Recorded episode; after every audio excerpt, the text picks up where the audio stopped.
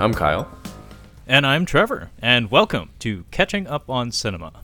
Uh, if you're not familiar with the program, Catching Up on Cinema is a film analysis podcast wherein myself and Kyle take turns introducing each other to movies, and uh, in this way we catch up on our cinema. Uh, so it is the month of July 2020, and uh, as tends to be the case around these parts, we're doing a special event month. Um, and Kyle, you want to tell the folks at home what it is uh, you're going to be spearheading this this month? Yeah, I'll be waterboarding Trevor this month and myself for the most part uh, with uh, catching up on black and white. Uh, I'm going to be re- trying to visit movies that might be a little older. Um, one or two might just be independent films where the uh, filmmaker decided not to uh, film in color because it was more expensive. Pretty specific film. uh, but uh, yeah, I've had uh, for some reason I, I get into moods where there's there's types of films I want to watch, and for some reason. Um, Errol Flynn and some of these older swashbuckler movies have been on my mind. And ever since I found out Oliver Reed was in a Three Musketeers movie, which I can't wait to watch that. But I don't think it's going to be covered this month because it is in color. Um, oh, you know, what I just realized we could watch the black and chrome version of fucking Fury Road. I didn't even think about that. That falls. That would count. That would count. Same with uh, Logan. oh, there's a There's black and white Logan. Yeah, it was released to a Blu-ray and DVD and whatnot uh, as Logan Noir. Mm. Um, I don't know that it was intended, like as was the case with Fury Road. That was supposedly like intended, like the director's vision was for it to be black and white. I don't think that was the case with James Mangold's Logan. Um, although, uh, what is it? The The Mist. I've I've heard actually Hmm. was intended to be black and white. Uh, Frank Darabont's The Mist.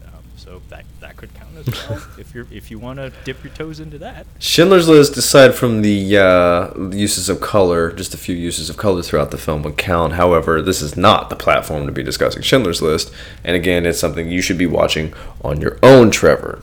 Um, holler at me when you wink, nudge, when, nudge. when you finally get to that. Um, yeah, so uh, we start. I wanted to go ahead and start this month with uh, an Errol film. Uh, we were going to cover two Errol Flynn films, uh, but decided to kind of work the month out a little bit differently. So we ended up going with the first week, uh, Captain Blood, 1935. Now, most of the movies I'm choosing this month, I haven't seen either. Um, so I don't know if you've seen The Mummy. Uh, the original Bor- Boris Karloff mummy movie, but that's one I'm. have. You have okay. Well, I want to watch it, so you have to. you have to rewatch it. I mean, we we we're doing a thing lately where it's like, I, I don't know about you, but I've been looking over our previous episodes. Like when we were talking on our previous episode, um, you had thrown out there that, you know, we at some point we did do a, another Criterion release. What was that, Trevor? It's like, God damn, we have a lot of episodes. Yeah, right? It's I don't like, even I'm remember. not sure. Give me a second. and then you know I figured it out eventually. But like, I've been looking over our episode list recently, and it's like. Sure, do a lot of mummy movies. I'm starting to notice a theme here. It's like whenever Kyle's given creative control, Mummy! yeah, fucking mummies, man. Fucking mummies. Well, Boris Karloff is another one of those uh, people I've tried to go back and watch some of his older films, and that's like the one aside from Frankenstein that I need to see. And I ended up buying it. I just bought it. Um, uh, uh, brand new actually. It was super cheap. Got it on eBay. I'm excited to watch it, but I might use it for this month. But yes, I went with Captain Blood from 1935, which I must say at the top, I'm not really. I don't enjoy going back this far generally, uh, watching movies, but I really, really like this movie. All two hours of it. yeah, I was about to say I, I generally think of movies from the 30s as being a little bit shorter than today's standards. So Mhm. I was a little shocked to see a two-hour uh, runtime on this one. This is a fucking epic. Yeah. I mean, it's based on a series of books, so um, I'm not surprised. And also that that lends itself to the fact that it's, it's told in a slightly episodic structure from time to time, Mhm. where you know you have like pretty much chapter breaks. Um, but yeah, it needs to be said that this is uh, this is based on the works of author Rafael Sabatini. Um, obviously, I haven't read any of his No. stuff, but um, a reason why I just want to throw it out there is because uh, this fella kind of gave birth to Errol Flynn's filmography in some ways. Mhm. Like his his his writings uh, were often used as like a launch pad for uh, many, many swashbuckling films during this time. Um, most notably, of course, Captain Blood, but um, like five years later, uh, The Seahawk, which is another movie that I threw your way, is like, it's like if you want to do some Errol Flynn, I haven't seen The Seahawk. Yeah. it's like maybe we should check that one out. But then it became apparent that's like, you know, if we keep digging, we're probably never going to get away from Errol Flynn. Yeah. So we should probably like branch out a bit, like diversify the the month a bit. But um, yeah, uh, this uh, Rafael Sabatini character seems like he was kind of like the king of the swashbuckler novels of his day. Um, and yeah, uh, apparently there were several novels in the Captain Blood series, and I, I know for a fact there was a, a a son of Captain Blood movie featuring like Errol Flynn's Errol Flynn's like son in the lead. Mm. So they didn't exactly franchise the fuck out of it, but they did try to. They did take a second swing at it. I mean, even King Kong had a son at one point. So like everybody, everybody in the pool. There's a, a little bit of history with this. Um, I, I'll mention at the top. Uh, do you want to mention the director and the uh, the actors? Oh yeah, I mean, it's, I'm not going to speak from any place of authority, but uh, Captain Blood was directed by Michael Curtiz um, with a Z, um, and uh, seems like uh, he hit it off with uh, Errol Flynn and uh, the the leading lady Olivia De Havilland, who Mhm. is celebrating her 104th birthday today. That is insane. Yeah. That's fucking cool, man. um, yeah, as of like earlier today, I, I just happened upon like a little tweet um, from some film group saying, "Hey, it's Olivia de Havilland's birthday." I was like, "Holy shit! Holy shit. Like, like, holy shit! How old is he?" I was telling you, like Um, back back then, you either had two ages you'd live to: fifty-one, like Errol Flynn did, or you live to your late nineties, or in the case of her, uh, one hundred and four. Now, those are the two ages you get to live to. Nowhere in between. Nowhere in between. Um, but yeah, uh, this uh, director, star, and leading lady worked together many, many times. Apparently, um, one of my favorite films growing up, and a movie that, like Kyle had said, was something that was in the talks for the show at some point, was The Adventures of Robin Hood in Mhm. 1938.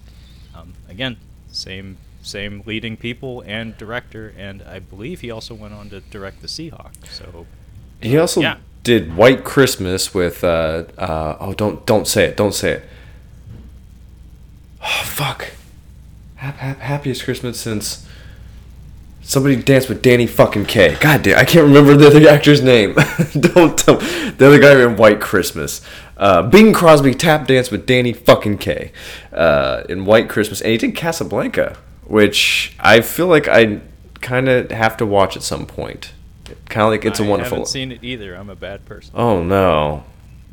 Well, you may have that fourth movie picked out. I might have that fourth movie picked out. We may have to finally watch Casablanca, but my god, it just sounds so fucking boring. Anyway, uh, so yeah, um, Errol Flynn, Olivia de Havilland, Basil Rathbone, who has such an awesome name, and I feel should know more about him, but yet he is in here Um, for a sneeze. I want to say, I, I could be totally wrong, but I want to say he has a Sir in front of that Basil. Sir Basil Rathbone. Um, I know him from The Adventures of Robin Hood. He plays Sir Guy of Gisborne. Um, Gisborne. he's the heaviest of fucking heavies in that movie. He's Really? awesome. Oh, I, he's he's half of the reason that movie's awesome. Oh, really? Um, and I need to say, like, not to spoil this very good movie we just watched, and spoiler alert, Captain Blood's pretty fucking fun. yeah. Um, not to spoil things for you, Kyle, but the sword fight uh, between him and Errol Flynn in Robin Hood is way better. Is it? God damn it. It's way better. I see. I feel like Errol Flynn. Like I think he had a stunt double in here at one point. I don't. Is he much of a fencer? No. Okay. Uh, the story goes, and this this could all just be hearsay, but the story goes he was just very athletic, whereas Basil Rathbone was a legit like fencer. Like Gotcha. he actually did the fucking thing, like did the sport. Um, and actually was a trained fencer. So um, he was kind of like the jobber for Errol Flynn, like in Mm. wrestling terms, where it's like he's carrying him a bit.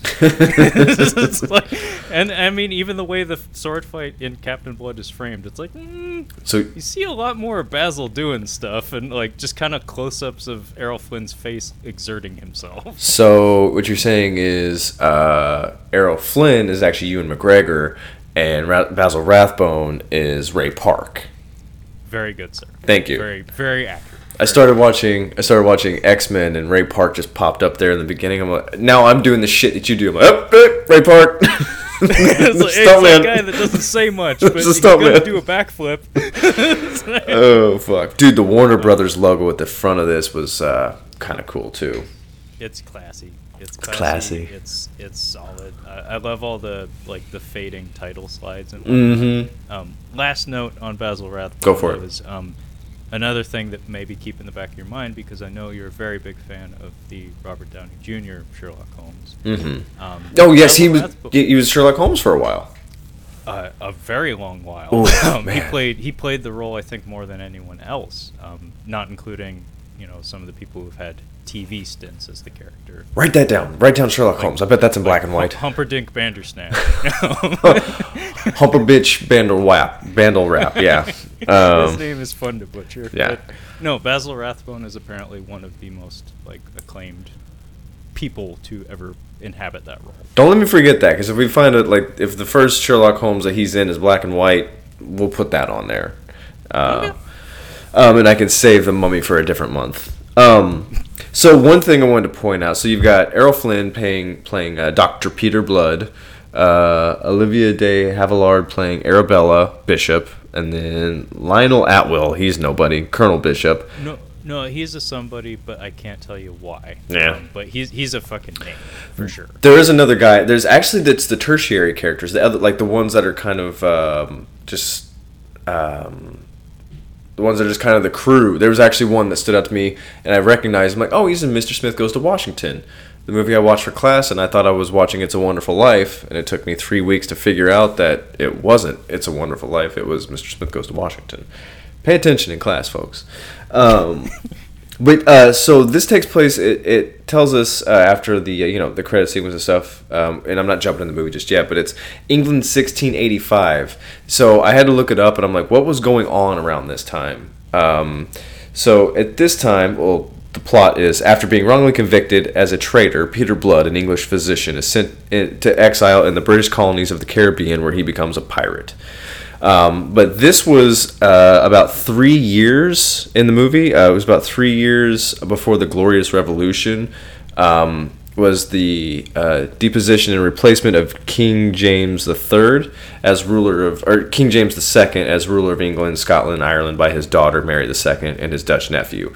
Um, so the king at the time, I guess, was kind of a bitch. Um, he was. uh, I guess kind of an asshole. So there's a reason why this is all everybody's kind of pissed off and rebels.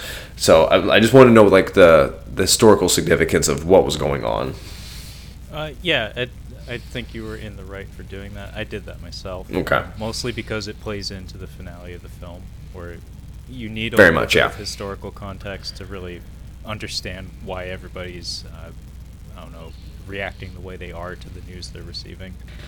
Um, so yeah, good on you for doing that bit of research because I, I think it does like lend a little bit of something to the to the finale anyway. So yeah, a little little bit of something going on over there. I was going to ask you about the music. Now, you I know you very much pay attention to the score. Um, I couldn't discern this from any other movie from this period. It all sounds the exact same to me. Uh, yeah, you're not wrong. I mean, like, if you take out like some of the percussion and like maybe up the tempo a little bit, this could easily be the score for King Kong. Gotcha. Um, yeah, it, it was very much a score of its time. I, I did I dug a little deeper into it, and apparently, uh, this was composed by Erich Wolfgang Korngold. Um, that name holds no significance no significance to me personally. However, I did think it was very funny that he composed the entire score in like three weeks or something. Oh, no kidding. I did a pretty good job given the circumstances. Um, but yeah, it's it's virtually indistinguishable from any other adventure score from the from the time. Um, but it's very booming and and thematic, where it's just like you have your romantic swelling, like swooning tune, and then you have your your action beat, and then you have like the the dreadful tune whenever the bad guys walk into the room. It's very elemental, very like primeval kind of shit, where it's like even if I was buried in my phone, just listening to the score, I'd know how to feel in any given Yeah. moment. So, um, one thing I was curious about because if you've you've just recently watched the Pirates of the Caribbean movies again, like they're Yes, it did. fre- fresh in your mind.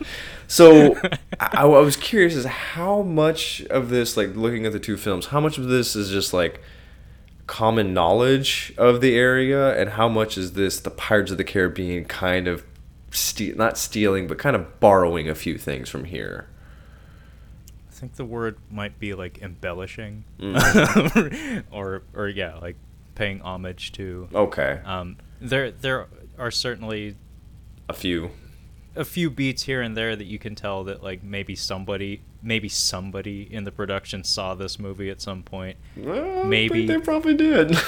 But at the same time, though, I think like pi- pirate iconography from a certain point in time and just the Caribbean in general, I think like put it this way: um, growing up, my brother and I had Legos. Uh, he had pirate Legos um, because we were of that generation where Legos had like theme kits. It wasn't just Legos.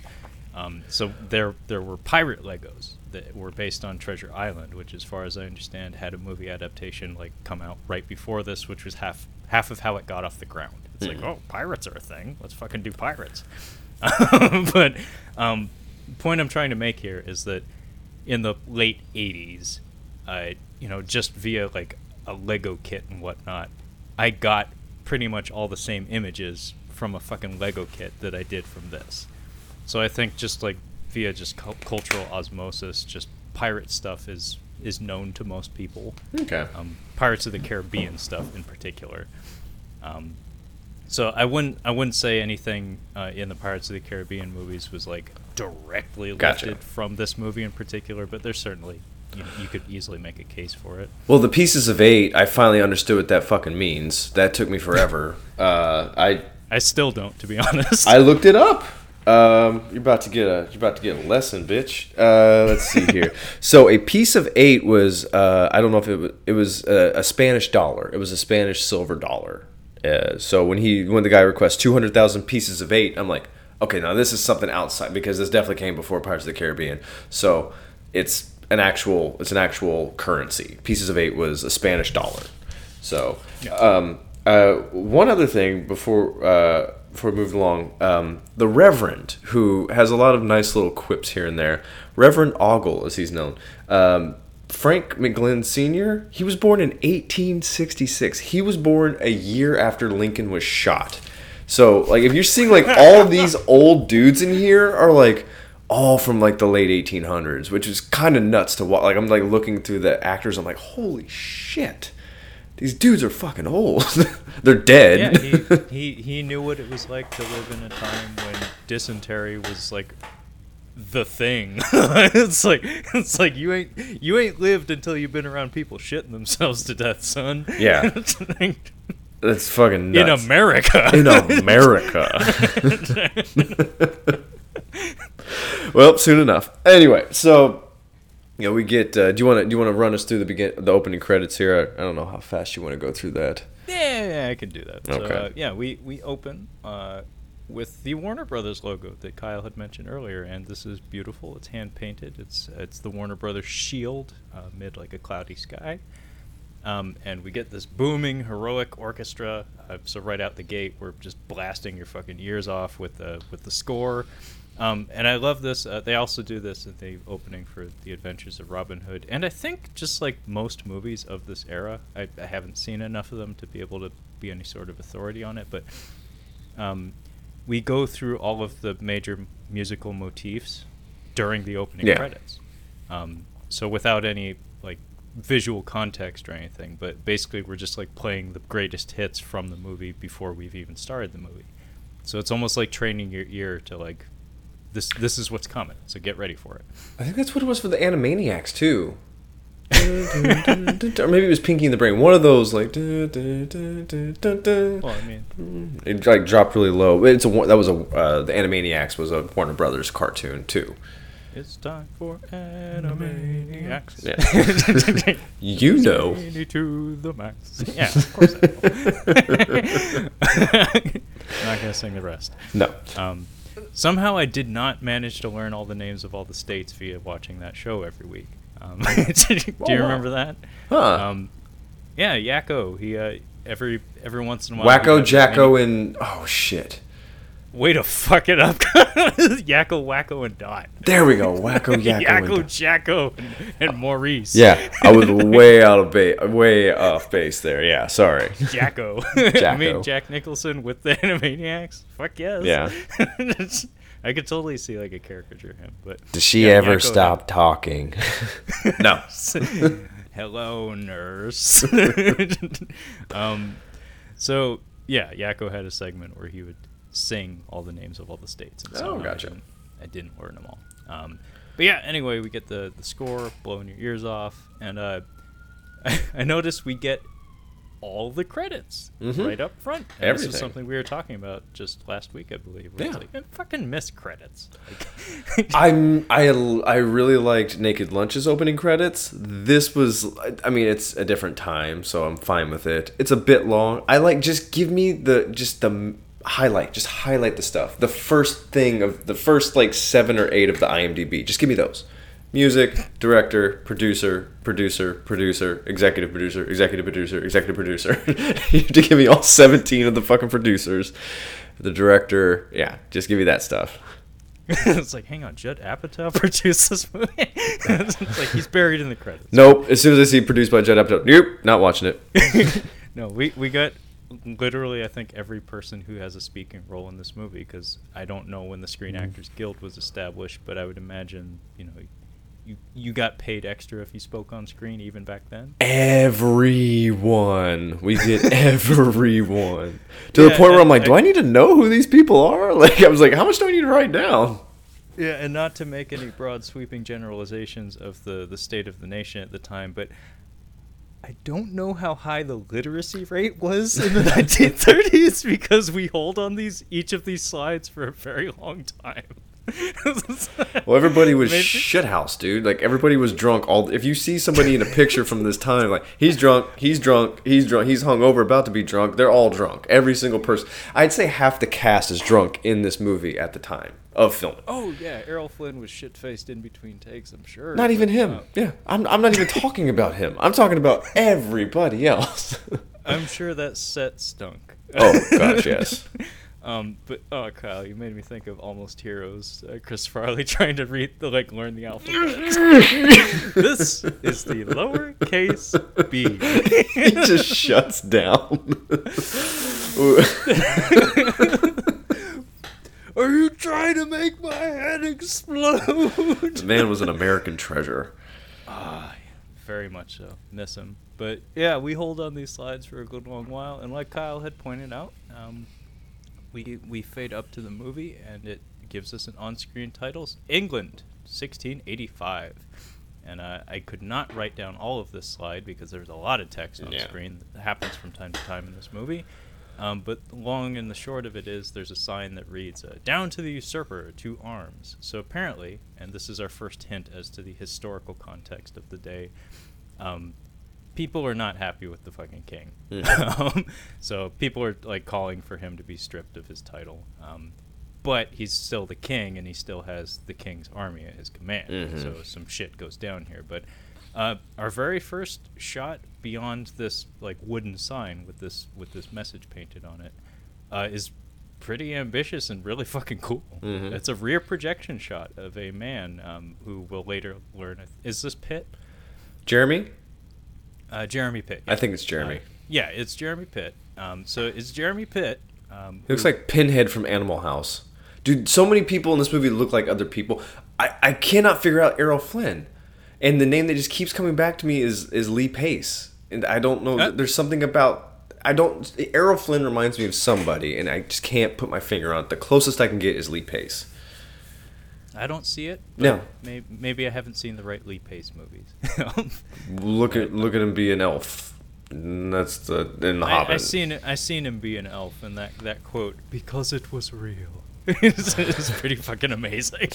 Um, but yeah, we get this rear projection shot of uh, Mr. Pitt, who I'm, I'm gonna call him Mr. Pitt, Kyle, because uh, Under Siege, uh, Mr. Pitt was the name of the computer tech in Ah. Mr. Pitt. Oh, I've just been calling him Jeremy because it just just not, it just sticks out so much in this. Jeremy Pitt. Jeremy Pitt. Um, but um, yeah, he's riding on horseback in the night. So essentially, I think they had this horse on a treadmill Mhm. in a studio Yeah. with a rear projection of a stormy night behind him. It's like, damn, you could get shit done when you could beat the shit out of animals in Was- Hollywood. this was like the opening. This was like the opening thing of the movie. So I did like the use my pants to pull my leg up over my other leg. I'm like, all right, this is gonna be great. I can't wait. Yeah, it, it's pretty spectacular. Uh, it's it actually is a pretty solid effect. It is. I mean, it's it's obvious how they achieved it, but it looks nice, and he's acting the fuck out of this. Like he is wrestling that horse. we don't get to critique movies of this era because as much fun as this movie is, like it. We could watch now, like, well, I know how I did that. I know how I did that. That's fake. That's a matte painting. That's a bad matte painting. I don't even care what that is. That's just awful. You don't get to do that with these movies because if I can watch a movie from 1935 and still be entertained, that says something. Yeah, I've seen I have seen some shit since this movie came out. If this can hold my attention, that's impressive. fucking for real, man. Um, so yeah, uh, Mr. Pitt, uh, he pulls up to the residence of one Dr. Peter Blood. Um, this is known to us because there's a sign posted out front that maybe not everyone in 1685 could read, but he has a sign. um, you need you need to have like a pic, like some sort of visual aid to go with the fact that he's a doctor. Yeah, seriously. um, but yeah, this shot like it's shot from a curious angle. I don't know what kind of lensing they did or how they built the exterior set here, but it has like a curved edge to the the end of the frame, um, such that it makes me think there's some clever lensing at work or something. But it looks cool. Um, gives it almost like a Tim Burton-y like storybook look to it, Mm-hmm. which is appropriate given it's the beginning of the movie. But um, he bangs on the door. It's in the middle of the night. It's rainy. It's storming out, and uh, we get we see Errol Flynn is inside, but he's in like a robe. Um, but the very first person that we see in there is an old woman, like holding a candle, like down a long hallway. It's exactly you'd expect, yeah. Th- this shot made me think of something that like you would like, like that ger- German like expressionist shit. Yeah, I know what you mean. Where you know, like we have some, we have a very a lot of negative space. We have a lot of Mhm. long shadows across like a blank canvas. I do really like negative space, yeah. I do like that negative. Space. I do like that negative space. uh, but yeah, uh, we enter the house, and uh, Errol Flynn is inside, like I said, and holy fuck! Like from the moment you see him, this motherfucker is suave. He, yeah, th- like I, I told you off air, like he's nearly replaced Pier- '90s Pierce Brosnan as my man crush. Like he, like when he comes on the screen, you're just like one hand holding uh, like underneath your chin, like wow, he just is just there. he's so handsome and he's so smooth. That's the other thing, because he keeps. Did you notice he keeps calling? Um, I, I guess he's. I guess he was wealthy enough at the time to have some kind of assistant. I guess I. I would be comfortable calling her maybe a maid of some kind. I'm not entirely sure, um, but she's lippy, so it makes me think that uh, she does. She she's he's he's a nice guy to work for, uh, and he keeps saying uh, "pretty one." He keeps calling her "pretty one," and coming from me, I'm like, "Hey, pretty one." Like it's fucking weird. He it's it's working. Like it's however he's doing it, it's totally working. Yeah, and this is kind of a stout, like older woman, so you Mhm. can tell that Yeah. they have like a kind of fun interplay going on, where it's like she takes care of the house, she gives him some lip, Mhm. he gives it right back. Oh, um, but the, you know, there's respect in between it all. A nice lippy, nice lippy maid. Yeah, that'd be kind of fun. Only if you're rich, Kyle. Yeah, that's true. Only if you're really rich and you can afford that. Yeah. Like- it's like fine, lip off. I can afford a new one. um, but yeah, at one point he does refer to her as a my vinegary virgin. like that's pretty fucking cool. yeah. So um, Pinhead's come to the door. He's like, "Listen, I got some dudes that are shot. We'd like you to come be a doctor for a while." And he's like, "He won't do that." And he's like, "Of course I will, darling." Uh, he's, I guess he's a neutral in the uh, the conflict, and he's going to be helping out rebels. And he says to her, uh, "He's like." Why would they arrest a man for uh, helping out a wounded man? Like, not a wounded rebel. It's like a wounded man. I'm like, well, apparently you haven't seen The Patriot uh, because uh, Chris, I, or is it Chris? I, what's his name? Oh, Jason. Jason Isaacs, yeah, he does not put up with that shit. no, no, no. He, uh, wow. I mean, he he takes out two of that man's kids. I mean, that scene is fucking brutal. As a kid, I'm like, wow, uh, I didn't realize I did that. yeah, you know, I. Mm-hmm. That's a guilty pleasure movie for me. no, Um, that's not guilty. That's that's a good movie. I think that's that director's only really good movie, if I'm not mistaken. Roland Emmerich. Yeah, I think I. You, oh my god, I can't. Stays pretty fucking good. I think The Patriot beats out. I mean, it is a Mel Gibson movie. Don't get me wrong. That is. I think that might be the most Mel Gibson movie there is. Uh, he buries half of his family, uh, which is uh, is you have to bury somebody very close to him in a movie. That might be it. I think that might be the the most Mel Gibson movie, and you almost kill him, but you don't. Yeah, I wouldn't be surprised if there's an alternate ending where he did die. Oh no, there's not. no, of course not. I mean, if there was, I'll, I'll entertain that crazy thought for a moment. Uh, if there is, it's the most horrific. It's worse than Braveheart. It's one of the most horrific deaths a human being could could uh, die of. Gotcha. He's like, I've already been tortured to death in Braveheart. Like, what are you guys gonna do in this one? Come on, kick it up a notch. Oh, anyway, man, kind of want to watch that again. Yeah, I kind of do too. I, for some reason, I keep thinking of a.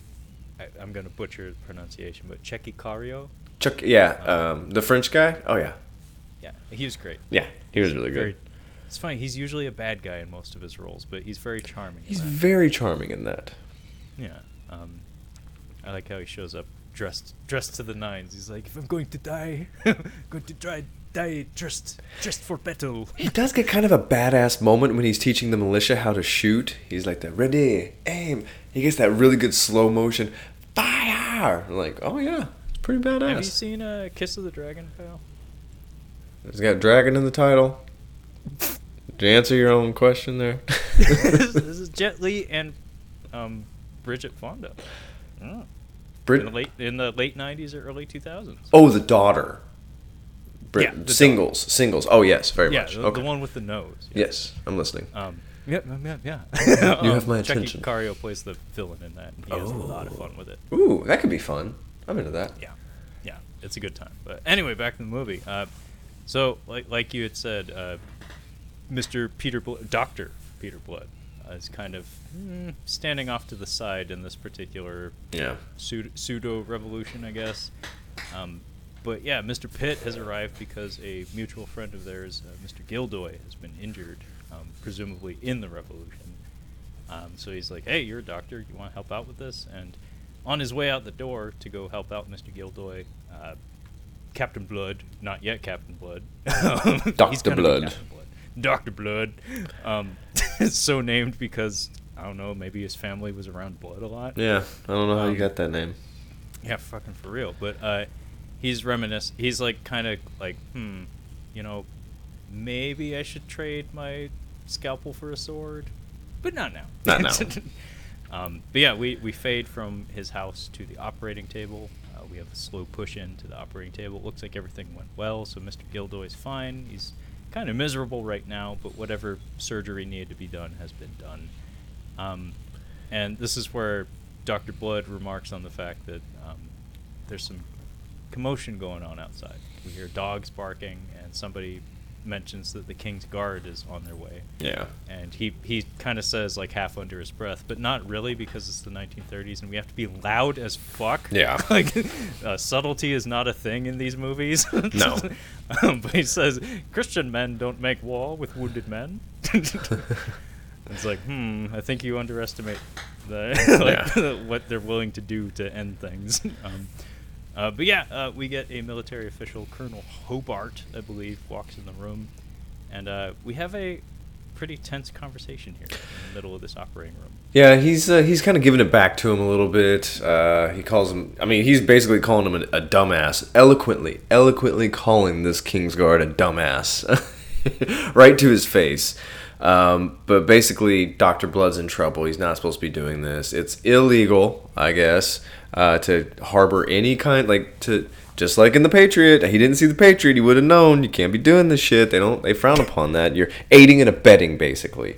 Um, and he basically gets arrested uh, just for op- operating on a man, uh, a human, a human being. Um, and I wanted to ask you about shadows. Now, it kind of started like you mentioned. There's a bit of a shadow when they come into the room. There's a shadow of him kind of operating, and it kind of pops up here and there in the film. Does it come up way more in Robin Hood? Uh, Robin Hood is in vibrant color, uh, so not as much. Um, however, they they do make some pretty liberal use of shadows. Um, they do have a lovely castle set that they they make great use of. Um, there's a couple of sequences, especially when um, when the sheriff of Nottingham and Guy of Gisborne and Prince John, when they're like raiding the villagers and like upping the tax rate and whatnot. Mhm. Um, there's some pretty Upping like, the tax rate. uh, there's some like they're doing tax collections and stuff, and there's Yeah. some pretty like uh, scenes that are supposed to like evoke a sense of dread that have have a moodiness to them, but nothing to the extent that we see here or like in like a Universal horror movie from the day. Um, oh, again, I want to say it's largely because like the color photography, Mhm. um, and also the fact that it's it's a even more like vibrant adventure film than this one. Like it- it has it has moments of intensity, but for the most part, it's just like there's a reason they're called fucking merry men. Gotcha. well, it's a useful way to like, uh, like the I think um, the Mummy, the 1990 is it 1999 Mummy? Is that when it came out? Yeah. Um, there's several scenes in there where somebody's killed, and it's just through the use of shadows we're seeing it. Um, and I wasn't sure if that was like a nod to like, like back in the day, this was a very common thing to do, or if this was a director trait, especially of this director, because I was noticing it, um, and if it was going to come up a bit more, because I've noticed in other movies, like the the Disney Three Musketeers, um, the guy that's killed in the beginning, it's completely a shadow kill. Ah, um, that specifically, I want to say, was probably like used quite liberally back in the day. Gotcha. because, Um, Hollywood censorship laws were in full swing at the time, and you had to be very careful about what you put on screen. Um, so, like things like violence and stuff, if you could obscure the violence using like things like shadows and whatnot, it was to your advantage. Oh, we're having fun in this movie. We are doing like underneath the armpit shit and, and to the Yeah. side. I'm like, oh, I saw that. yeah, yeah, no, for real. I, I, I think that's very charming. Yeah, we've yeah. all do, we've all done that as kids on the playground and stuff. But um, yeah, also like uh, brings to mind Raiders of the Lost Ark. Mm. There's that scene in uh, it's not Tibet, it's uh, Nepal, um, where one of the Na- one of the Nazis uh, gets shot, and we only see it like on on the wall in form Mhm. of a shadow. Um, and I want to say that you know that particular style of cinematography was probably a nod to the serials of the day.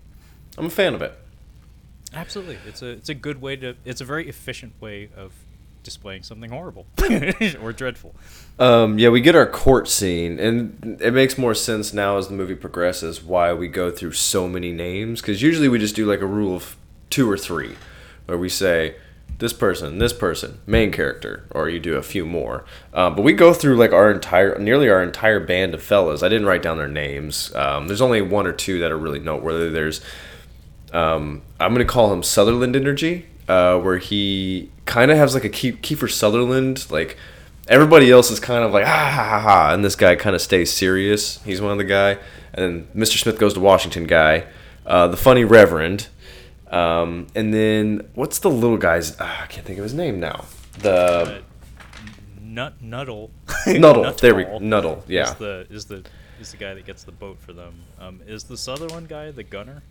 I think so. He's one of the one of the. He's the one that looks like he's in his fifties. Like he's just like, like He's he. kind of stout. Yeah.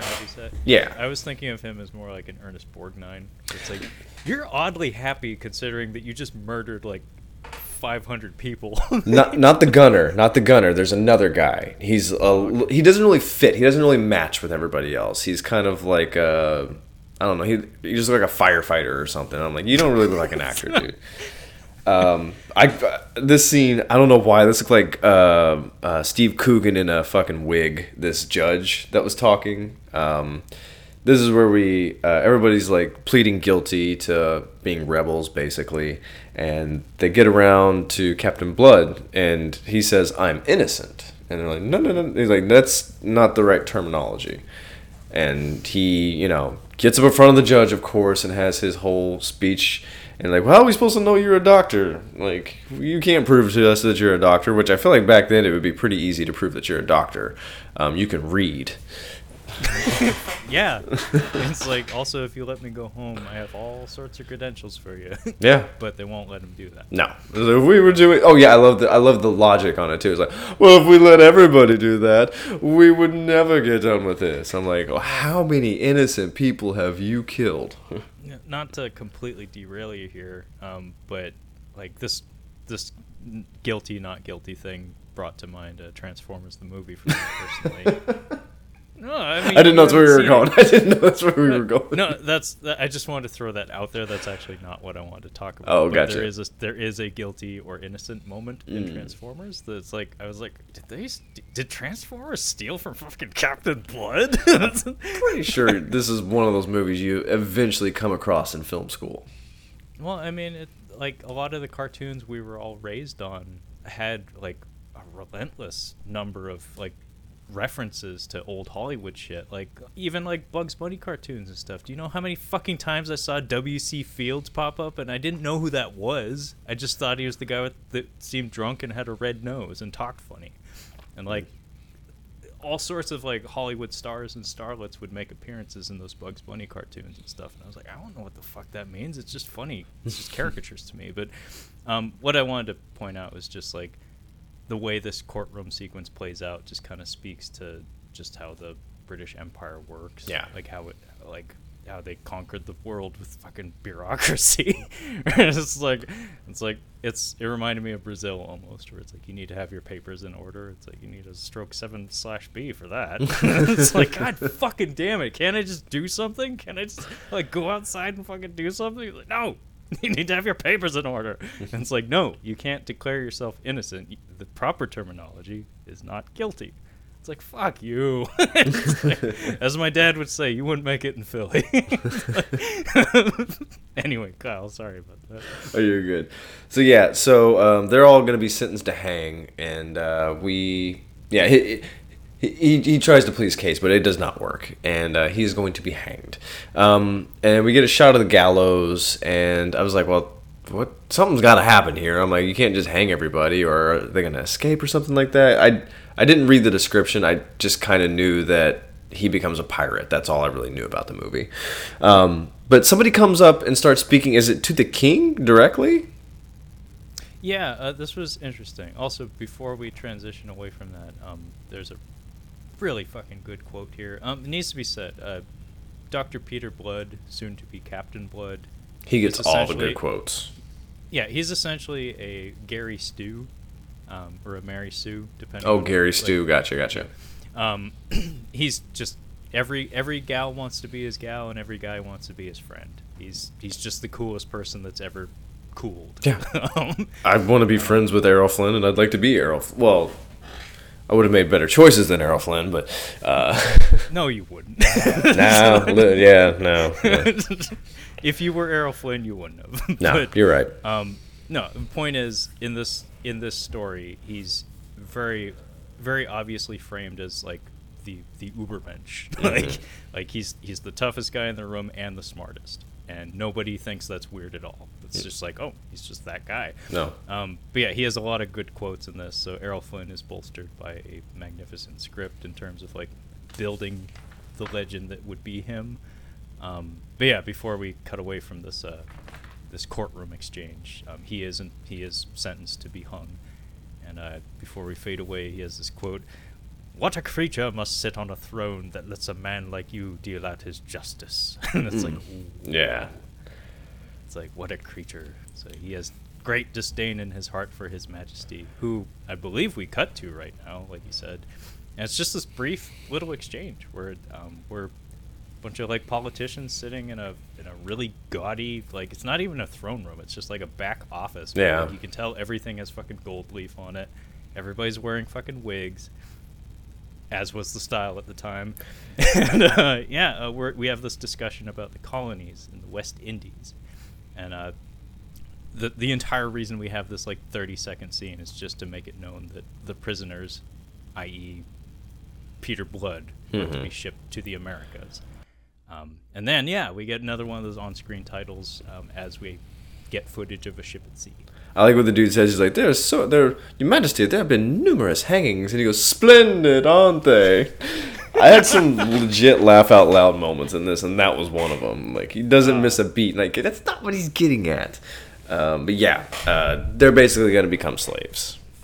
Yeah, and yeah, we, we get footage of a ship at sea, um, and we learn that blood is to be sold into slavery at Point Port, Port, Port Royal. Point Royal? Royal. Point Royal. Point Royal. um, funny enough, uh, I thought it was interesting that the Pirates of the Caribbean films used like actually like the landmarks and locations. Mhm. um, Tortuga. Yeah, yeah. Tortuga plays a big part in those films, but it's like it's such a fantastical universe that's like why would you even bother? Yeah. Like, but they did, so you know maybe Well, th- maybe it was important. I don't know if like the what Tortuga was supposed to be like, but that was one of those scenes where I'm like, that seems like that's a bit of a paying homage to uh, Captain Blood there with the Tortuga scene because Yeah, it's I- I debauchery, right. it's Yeah. decadent. Uh, they they pay lip service to it in this movie, but you, it's 1935. We can't exactly show some of the racist stuff that we're alluding to. the assault, the various types, all the assault. Uh, so yeah, it's funny. They were headed to Port Royal, and I have a friend of mine who's from Front Royal, Virginia, and it is uh, one of the. I mean, not to shit on anybody from that area, but according to him, it's one of the biggest like white trash holes in uh, Virginia. So when I heard him say Port Royal, I'm like, why the fuck are they going to Front Royal? I'm like, that doesn't make any sense. Like, oh, Port Royal, you idiot, Port. Why would they be? Oh, when I said slaves, I was like, they're gonna go to America to like just okay. I, I thought that Virginia was a blue state. I didn't think they were part of the Confederacy. Well, I mean, you know, a long time ago, a ship carrying a bunch of English slaves Yeah. like, crashed at Fort Royal, and they set up shop there, and forevermore it became the white trash capital of Like- the United States. Hey Kyle, words mean something. Why don't you figure out what was said in the movie? Uh, so yeah, we get um, we get all the boys down in the uh, down in the hole We're wanting some water, and uh, they get an empty bucket, and everybody else is kind of down. But of course, uh, would you call him not Peggy Sue? Uh, or not Mary Gary Sue, Sue. Gary Sue, yeah. Uh, uh, Peter is like tending to everybody, and he's just he's always so upbeat and chipper. He's really you just want to be around the guy because he's he's a slave and he's upbeat, and uh, he does have the nice line of like we were so close to hanging, but now we're going to suffer the slow death of slavery. I think he even has a smirk, like how are we going to get out of this one? Well, I mean, he's doing the like, he's doing the thing where you you post up Oh, your yeah, yeah. on on on something that's about at waist height. Yeah. He's, he he's doing the Captain Morgan foot as Mhm, well. mhm. So he's striking a pose while he's saying this. So he knows what he's doing. He knows what he's So doing. he, he can't help himself. He's he's just you know slinging dick. Doesn't matter who's watching. Mhm. but um, yeah, uh, we arrive at uh, at Port Royal, and uh, we're introduced to the governor and his crutches. oh, because he- Governor Steed is he's got the gout. Uh, He's got the gout. I figured they would have some kind of weird the, the I got the club foot or something, or I got the heavy foot. Uh, what's that? Gout. Uh, Governor Steed, uh, who the way he was acting, like he was very charismatic. He's one of my favorite characters. He's very funny, and I'm like, "D- what other things is he in? Because I'd like to see him do some other stuff. He died like two years after this movie, so this was almost his last movie. He had just a couple more. Um, but yeah, very charismatic. I liked him. He's doing like kind of like a an old like foppish like Ponce kind of character where he's he's always very aloof. And Oh yeah, so Yeah, yeah, he- he's kind of out there. He's kind of like He's how you would talk. He's he's how you would talk to a dog, basically.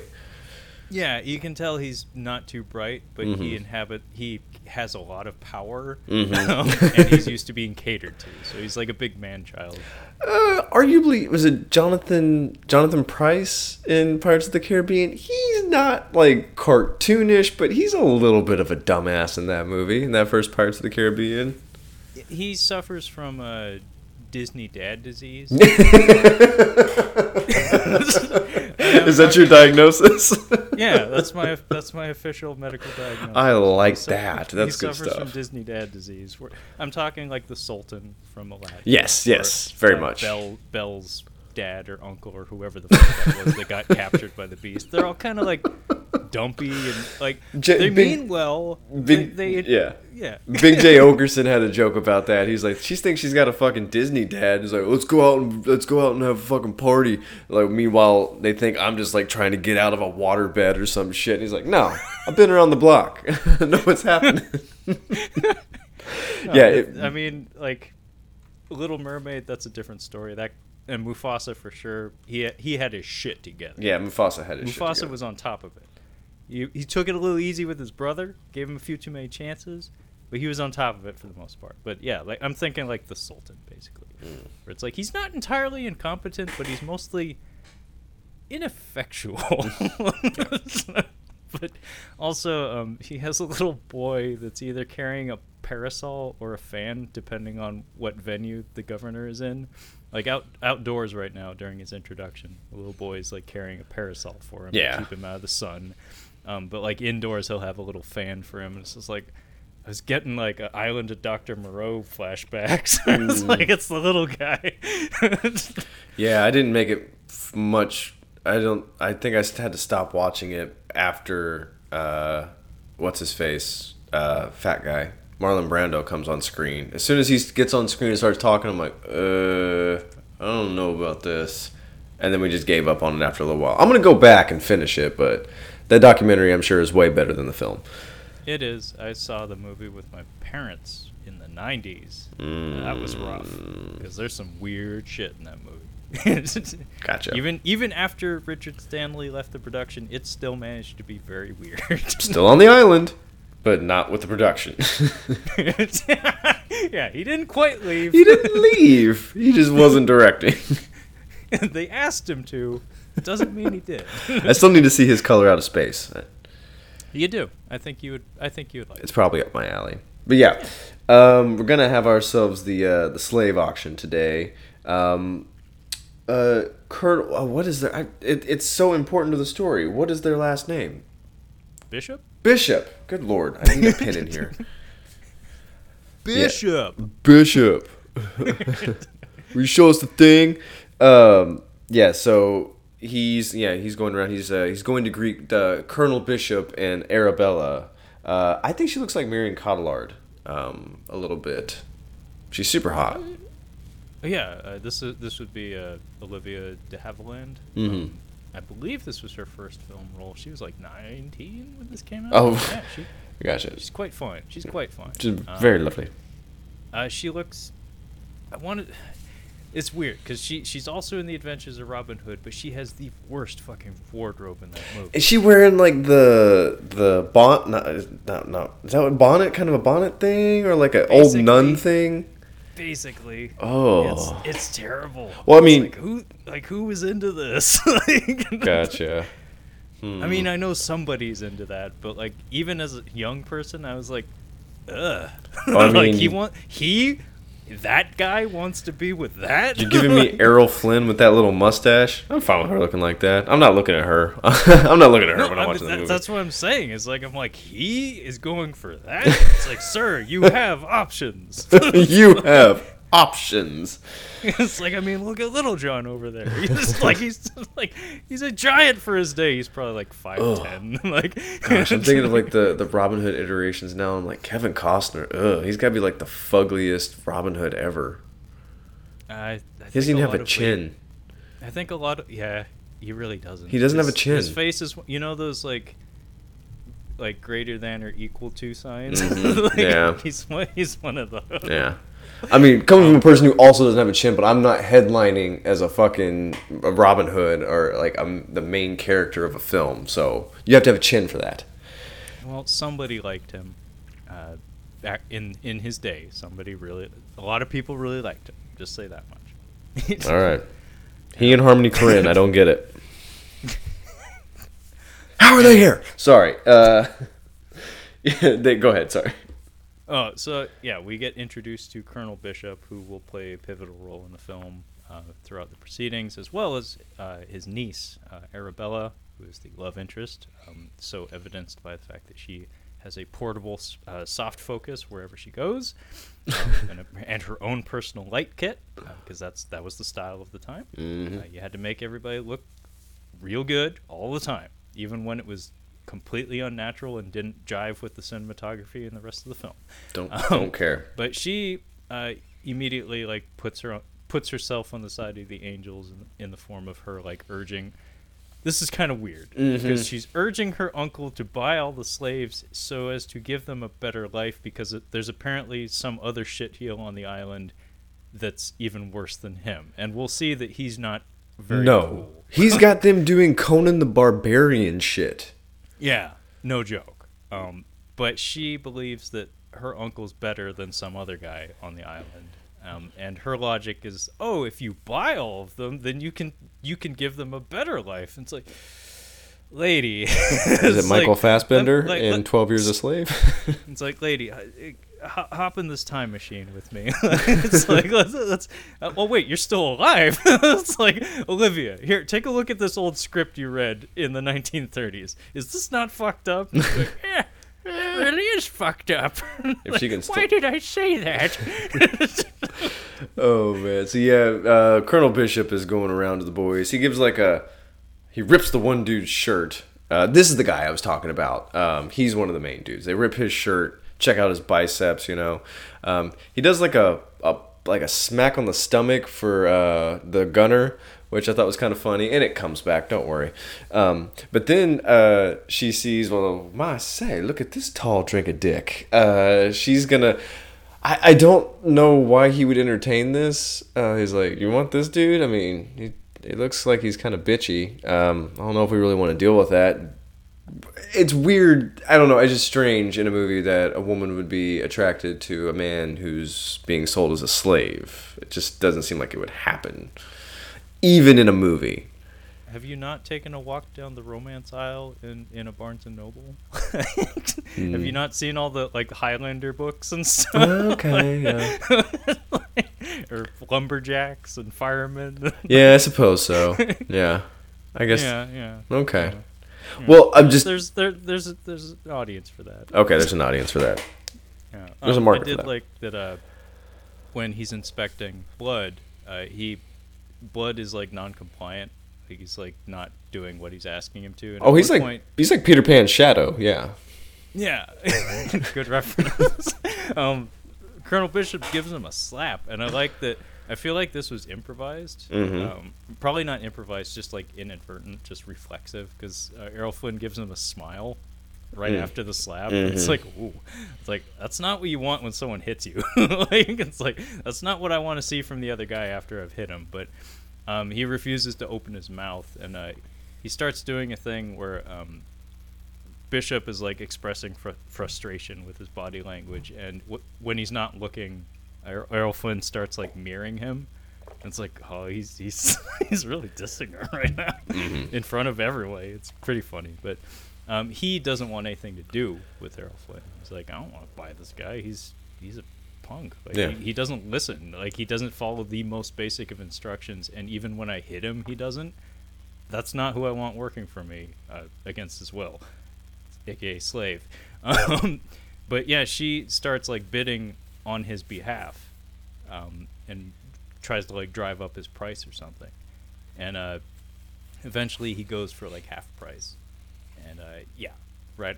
So at the very beginning of their relationship, he's very indignant, and she like is this where she kind of like tries to like say, "I just did you a favor"? Mm-hmm. He's just like, "Sure." Yeah, whatever, right. Lady. Okay. Yeah, thanks. Thank you for buying me.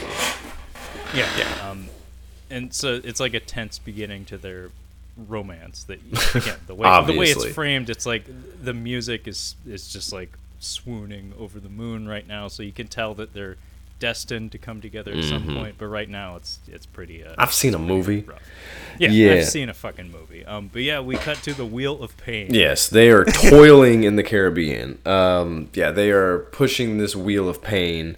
Uh, it sucks, and then this this like chain of chain of events is like they're pushing, and then there's like a noise in the background, and then a guy starts hitting a uh like a bell of some kind. I'm like, what the hell is this guy doing? And I guess it's like, oh, the dinner bell, or like you have to guys come over to do to something else. Um, and they start, uh, they go over and they are. Is it Jeremy they're beating, or is it a different guy? it's some other guy Yeah, this guy. Jeremy later yeah, this guy is getting flogged. Um, I, I like to say flogged better than whipping. I don't know why I don't like to say, say the word whipping. Just not. Don't enjoy that. Um, it he's being punished, uh, and basically for trying to escape. And he's a rebel who's trying to escape. Um, so what they're showing everybody is like if you try to escape as a rebel, as a rebel slave, um, you're going to be branded with this little torch. That's this little um, oh iron, whatever it is, cattle prod. I don't know. Uh, Branding iron? Branding iron. Thank you. Um, it says FT on it, uh, which stands for Fugitive Trader. Um, again, Pirates of the Caribbean. I don't know if this is something that they actually did back then. It's very possible. I wouldn't be surprised. But like Jack Sparrow's brandished with just P, just pirate. Uh, it feels Again, a little on the nose. no TV. like, just that, that's the answer to all of the horrible things. Just all the horrible. No things. TV. No TV. So, but are we saying that they actually did do this? I would imagine. Yes. Okay. So they brand this dude on his face. Uh, no sizzle, by the way. Did you catch that? No sizzle. 1935. No. Gotta be careful. Yeah, I guess so. no, I, I'm. I haven't done a whole lot of research, but I've done some. Um, yeah, like Hollywood, like censorship codes were very strict in the time, uh, for a lot of weird things. But this was also when uh, things like homosexuality and stuff. That this is where like the phrase "coded" came from, where you couldn't you couldn't actually say the word for the most part. You couldn't actually write a character as such, but you the way they Could would work hint, around that yeah. was they would like subliminally kind of like or subtextually rather like slip in things here and there where it's like if you know what to look for it's there but if if you don't then it's just there and Gotcha. you, know, you missed it But yeah, so um, I guess we cut over to uh, Governor Steed, uh, who has the gout, and he's got these two dipshit doctors working on him, and uh, he's very upset with them, uh, and it's pretty funny because he's just a funny guy. Uh, and he's like, "I need a good doctor," and he, I don't know how this man can dress himself. Actually, he doesn't. And now that I learned, now that I've been watching Downton Abbey, this guy de- definitely did not dress himself. So that's why he's a nincompoop. Um, and uh, I believe that I don't know who points it out. Like, oh, uh, that one slave, Blood, Peter Blood, he's a doctor. Um, and uh, arabella does Arabella, I figured, uh, I figured it was her. she's trying to get her man a promotion damn it But yeah, uh, he gets the job. He gets the new job. Um, I I wonder.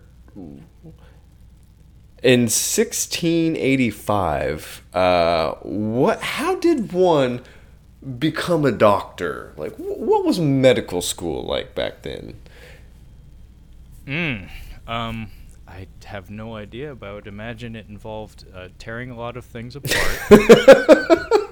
I'm picturing a kid like disassembling a TV, but that's the equivalent of them like trying to like fix a broken arm. They've like cut like half of the torso apart. Like, yeah, we're just trying to we're trying to mend this tendon, and they've got his ribs showing or something. Like they just completely mess it up. I may I might have the terminology wrong, but I want to say 1685. Were we still doing like things like Bloodletting. uh, like it, it has it's not hum I want to say maybe it's humors, but there were a lot of there Yep. were a lot of Yes. lofty like s- like pseudo like almost like alchemical Yes, concepts. alchemy was definitely what I think. The humors uh, came from like uh, uh, some kind of Greek terminology, but it was it had something to do with philosophy. But it, it made its way into um, into medical school. Uh, exactly. So I want to say we're maybe around that era where it's like, mm, I don't know if you actually know what you're talking about, but you, but because you have so many books behind you, I'm just going to assume that you're telling me the truth. Yeah, I think I don't even So think you you believe that you know something. I don't know that it's true though.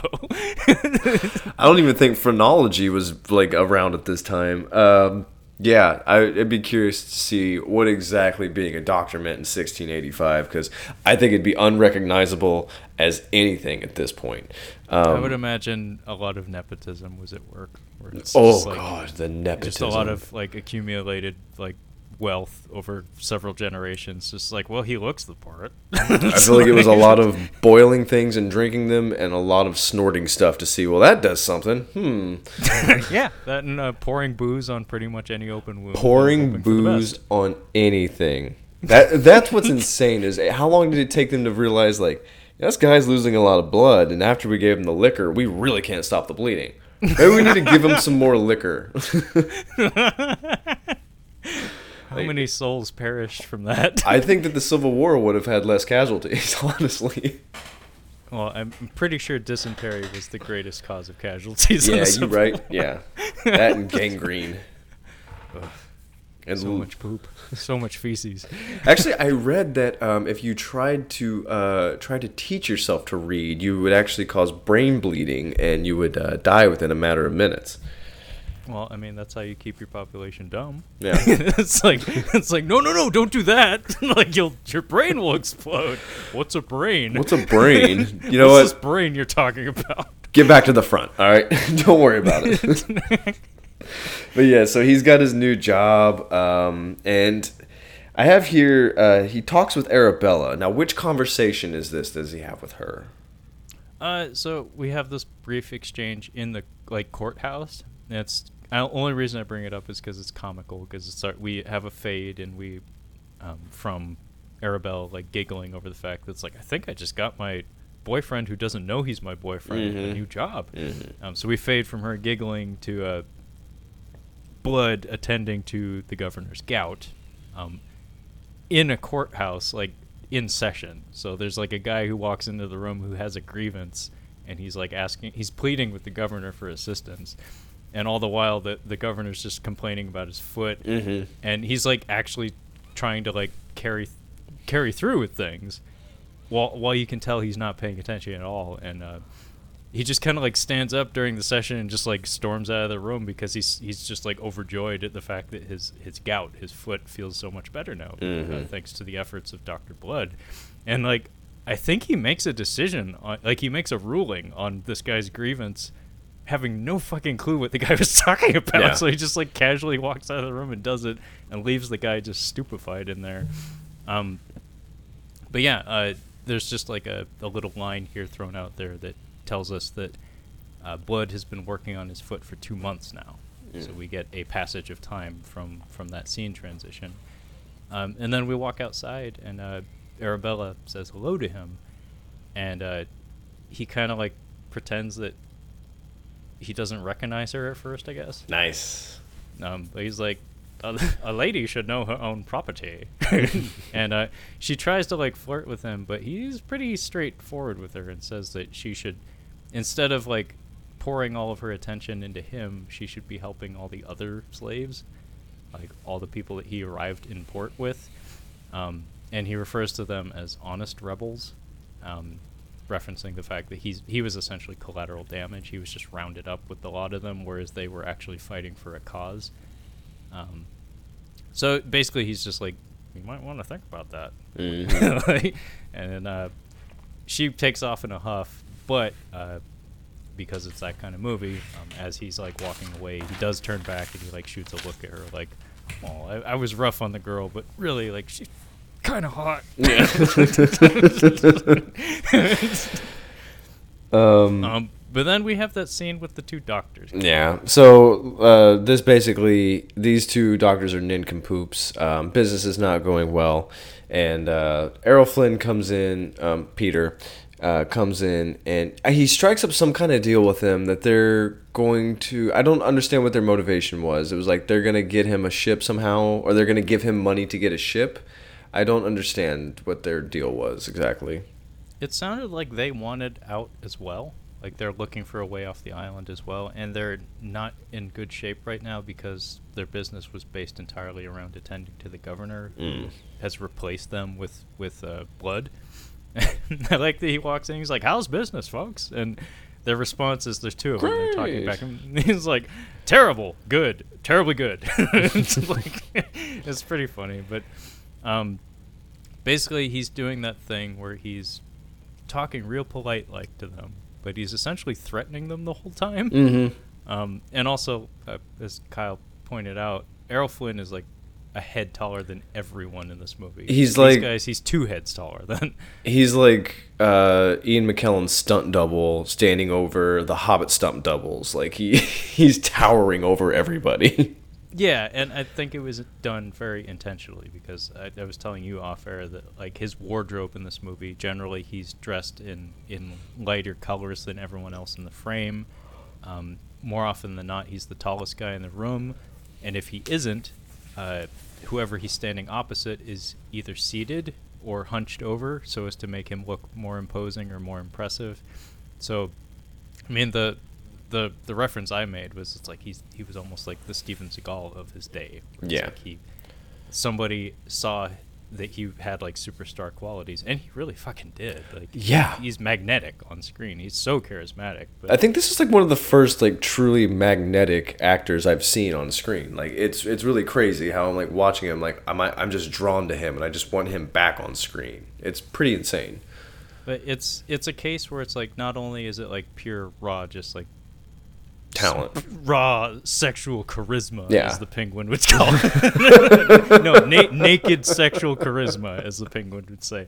Not only is it that, it, you can tell that the entire production was rallied behind Yeah. him. Yeah. Where it's like, okay, folks, we're gonna we're gonna give him the good lights. We're gonna give him the good clothes. We're gonna make him look like a rock star when he has a sword, even though he's not the best. it's like we're gonna give him we're gonna give him every ace in the deck, um, because we believe in him, and Yeah. rightfully so. Rightfully so. Um, but yeah, uh, basically the scene is him conning them into Yeah. paying for a boat because he's still a slave. Like he's he's just he just happens to work at the governor's house.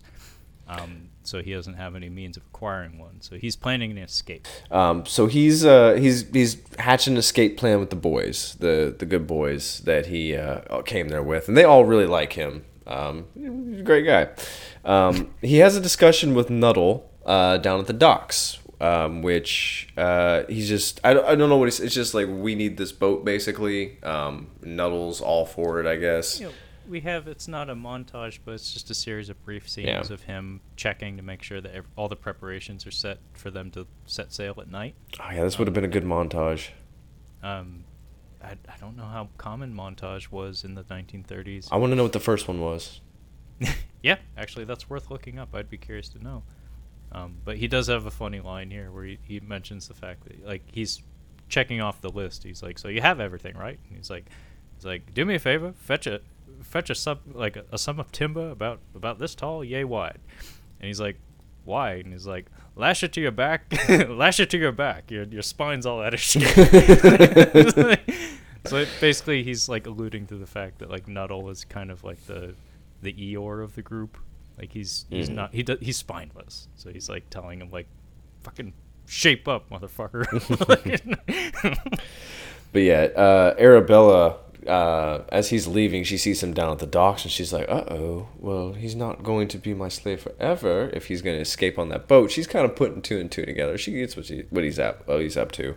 Um, the plan is is that they're going to leave that evening, and uh, I believe he's talking over with uh, Jeremy at this point, telling him like just talking over what's going to happen, and we learn that Jeremy is essential to the operation as he is a navigator the only one they have. only one they have. Um, but of course, uh, for some, this was a strange move on her part, but it had to get relayed back to the. Uh, it would be better if she was playing it kind of dumb, like, "Oh, look, he was down at the docks talking to somebody," and she like confronted him about it. I think it would be a little bit better to do this, but she just straight up snitches on him because she just comes riding up with her uncle Bishop, Uncle Colonel Bishop, um, saying, "I saw him down at the docks doing stuff," and there's a confrontation. What a bitch. What's that butthead? um, well, same voice actor. uh, Mike Okay. Judge. Oh, Mike Judge. That's actually Hank Hill. Oh, was that Hank Hill? Okay. but he did the voice of both characters. so. Gotcha. Um, but yeah, uh, she she kind of drops the ball here. Yeah. Um, she's not wise to their plan. Um, and as it so happens, uh, she goes riding uh, with Peter Blood, and in the meantime, though, Pitt, Jeremy Pitt, is taken by Mhm. Uncle Bishop, and uh, yeah, he gets a flogging. Uh, he gets a paddling. It's not good. So Yeah. we keep cutting back and forth between the flirting on horseback and fucking, and fucking torture, Yeah. essentially. It's a weird. It's a little emotionally jarring. yeah, it's a little weird to be jumping back and forth. Um, yeah, this is uh, if you've ever seen a movie, um, this is a pretty great kiss and slap. But basically, it's like they're just going back and forth. Ah, you're a slave, and blah blah blah blah, and blah blah blah blah blah. The kiss, and then she slaps him, and then um, she goes for a handshake and he gives her a smooch. yeah, That's so fucked up. he can get away with it. Uh, apparently, He could. He does. Yeah. he could and does did doesn't does uh yeah he we we uh we leave that scene and then my next note is governor Sne- uh, Steed snoring oh, I need to stop you one sec. There's a great quote in here that I'm Oh, gonna go for it. butcher, so I'm not. I'm gonna. I'm not gonna say it in his voice, but um. So she slaps him after he smooches her, and uh, he says, "However far this slave may go, he won't forget." It's a characteristic we Irish have in common with the elephants. And then he just gives a big grin and rides off. He does have a lot of good lines yes i have a few of my own i just haven't gotten to my quotes yet Yeah. Um, but yeah, the governor is asleep and he's snoring, and uh, Blood is in the room with him and is solidly in the evening, and he tries to sneak out of the room, but then the fucking clock goes off and it wakes up the governor, and he's like, oh, I got an appointment with a fucking boat. perhaps you should bleed me again that was uh, a really good line i thought it was pretty funny yeah, that- that's 1685. So Blood does his uh, solemn duty as the doctor to the governor, and uh, as far as I can tell, he does in fact bleed him upon request.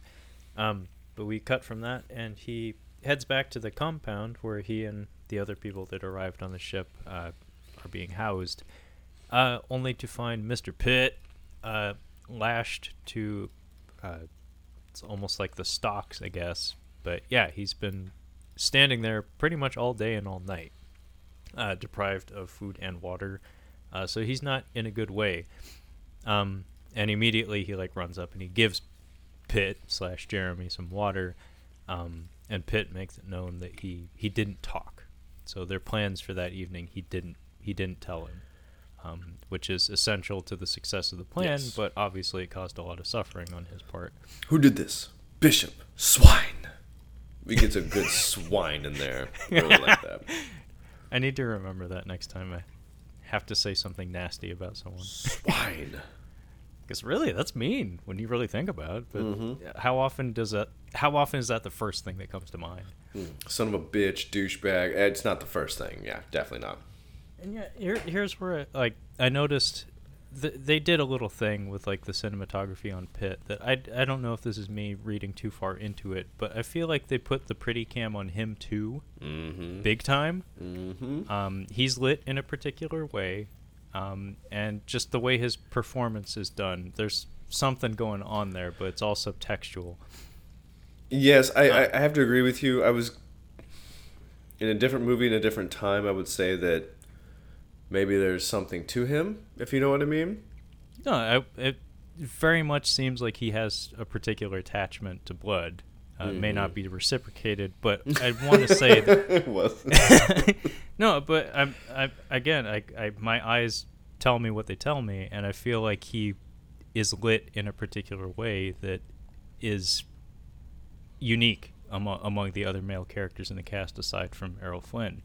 Um, and his performance supports that as well. So it's like I, I don't know if this was, I don't know how calculated or how far to read into this, but it's something that I noticed, and it wasn't isolated to just this scene. It's it's the entire movie. I think he's supposed to be like Errol Flynn is like He's the he's like the oh what's his name? Blade Runner forty nine. Oh, Ryan Gosling. He's like the Ryan Gosling, where he's like, he's a young man, but like he's like a younger dude, but he's like the hot dude. But then you have like the boyish twenty year old hot dude for like the younger for the younger crowd. I think this guy might be that, like, because all the ladies were swooning over you know Errol Flynn, but might be going for like the younger audience with the the handsome younger guy.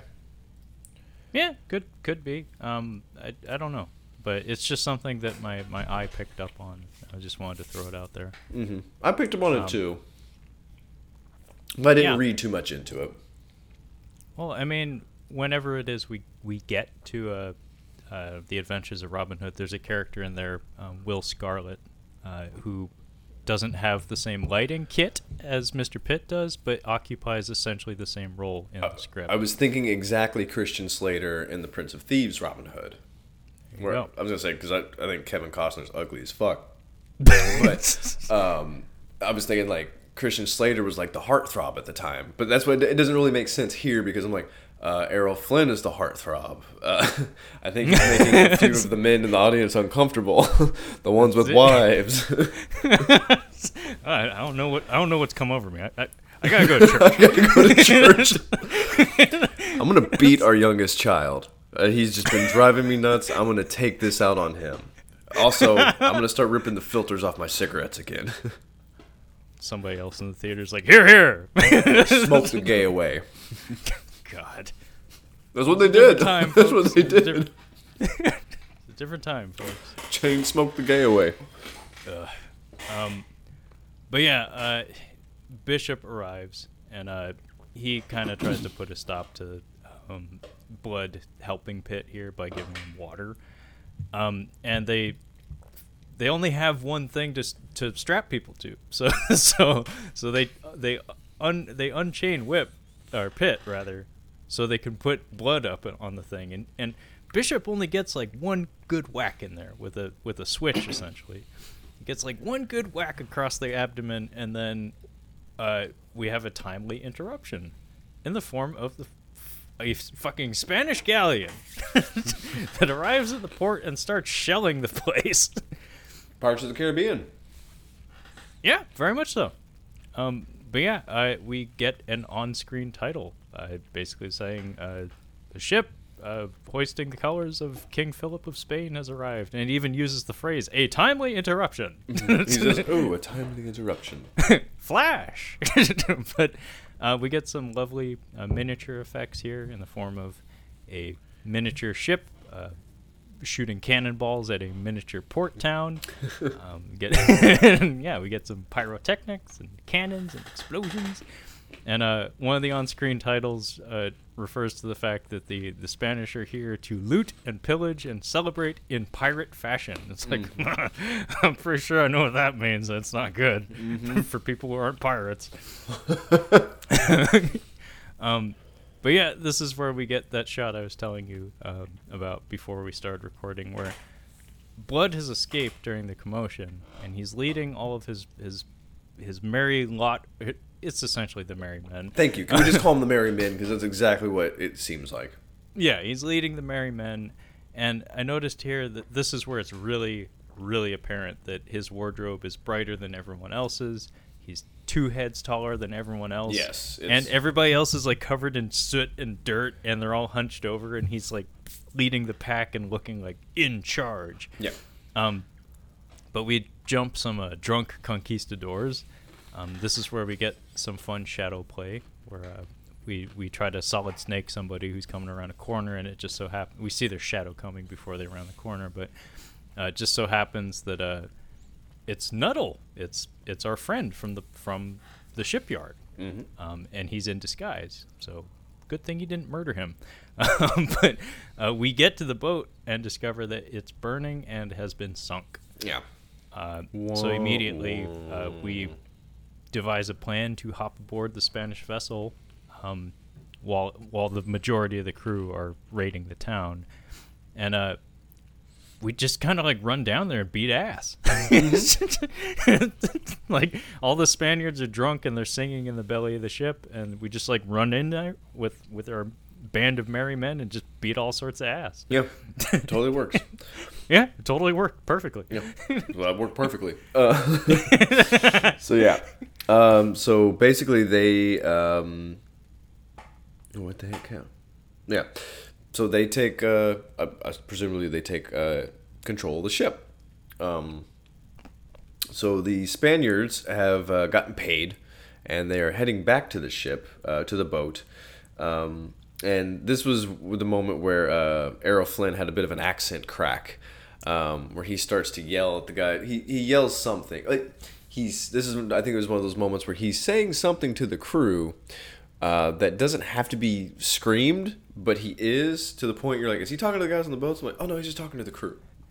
But um, this is where this is kind of violent. Uh, it was actually kind of Extraordinarily. of I was kind of shocked. Like, there's no blood or anything, but it's pretty brutal. Yeah, so essentially they they've like rowed the the galleon out out to sea just a little bit. Uh, so all the Spanish are hauling their sacks of gold um, in a in rowboats. So there's like a dozen or so rowboats like headed slowly towards the vessel. Um, they wait for them to get close and they just open fire on them with all the cannons. Mm-hmm. And it's a fucking joyful massacre. it is a massacre. Yes. like not one of these Spanish sailors survives. Uh-uh. And yeah, we get to see like little dummies get flung in the air, like little Spanish dolls get flung in the air via pyrotechnics. Uh, we get to see some poor guys like climbing over each other, trying to trying to stay afloat and whatnot. They get blown the fuck up. like everyone dies here. Everybody dies. And yeah, uh, everybody on the ship though has Mm. big smiles, big smiles. Hagthorpe, yeah, Hagthorpe was like, I used to be a gunner. I do like this scene where um, um, uh, Captain Blood comes up to him and he's like, oh, he's just super happy. He's like, you were, you old, you said you were a You've gunner. done it. You've done it, Hagthorpe. You've done it. It's, I mean, I really, that had to feel so great coming from him. Like, because Hagthorpe looks like chewed up bubblegum, basically, and uh, Peter looks like Errol Flynn. So it Yeah. feels pretty good. it's, it's like that really means something. Thank It you. means something. Coming from you. really Coming from you, that means a lot. But um, then we get the scene where Colonel Bishop rows out there to thank them without knowing who they are. yeah, it's pretty good. so this is a pretty good scene where Colonel Bishop's like, "Yeah, I gotta thank those guys. They just bailed out the whole port. This is awesome." So he rows out there. He climbs up onto the deck by himself, like a fucking idiot. and uh, yeah, uh, he's surrounded, and the camera just like pans across all the faces, and everybody has these big shit-eating Yeah. grins. Shit It's like, eating grins. it's like you're mine, baby. it's like, oh shit. Mm, this is gonna be so good. but yeah, uh, they they basically like do exactly what he did to them, like inspecting them with his hands. So like they're just like poking and prodding at him, like putting their fingers in his mouth and slapping him on the belly and stuff. And they're talking about hanging him, um, but uh, Doctor Blood uh, is he's he's you know a stand-up guy. Uh, he's he's honorable. He's ch- chivalrous is the word Very. um, which tends to be the case with swashbucklers. They tend to be, you know, the white knight as opposed to like the the- more Han Solo, more kind of like you know gray area. kinda Scoundrel, a nerf Yeah. herder, you know. Yeah, yeah, scoundrel is the word, but no, he's a chivalrous man. So Oh, in a different movie, he would be a scoundrel. If he was James Bond, he would be a scoundrel. oh, absolutely. No, they're. but um, instead of hanging him, uh, they just throw him overboard. Yeah. And we get we get a "We'll meet again" Spider-Man moment. Um, and Peter Blood, I'll make you pay for this if I spend the rest of my life doing it. I'll get you next time, Gadget. Yeah. Um, see, I thought this was going to be a point of contention with the crew because the one guy doesn't look happy about it. Like, Yes, I did notice that. There I- was one shot of somebody looking like, "Are you sure about that?" yeah. so I thought that was going to come back up, and it doesn't. Actually, I like when the it when they decide to go back to Port Royal. I do like how that whole situation is handled. it's pretty hilarious. the problem will actually fix itself. it's the shortest mutiny in history. it's not even a. It's, it was kind of a mutiny, but it just fixes itself. well, truthfully, it's just one of those, huh? Really didn't think that through moments. Like- Yes, we uh, we get underway. Finally, we get underway. Um, and before we get to pirating about, which we don't even get to see really, um, which is fine. Um, uh, Chivalrous. Can't show chivalrous. that. Yeah, I can't show that. You don't want to see what they were really doing.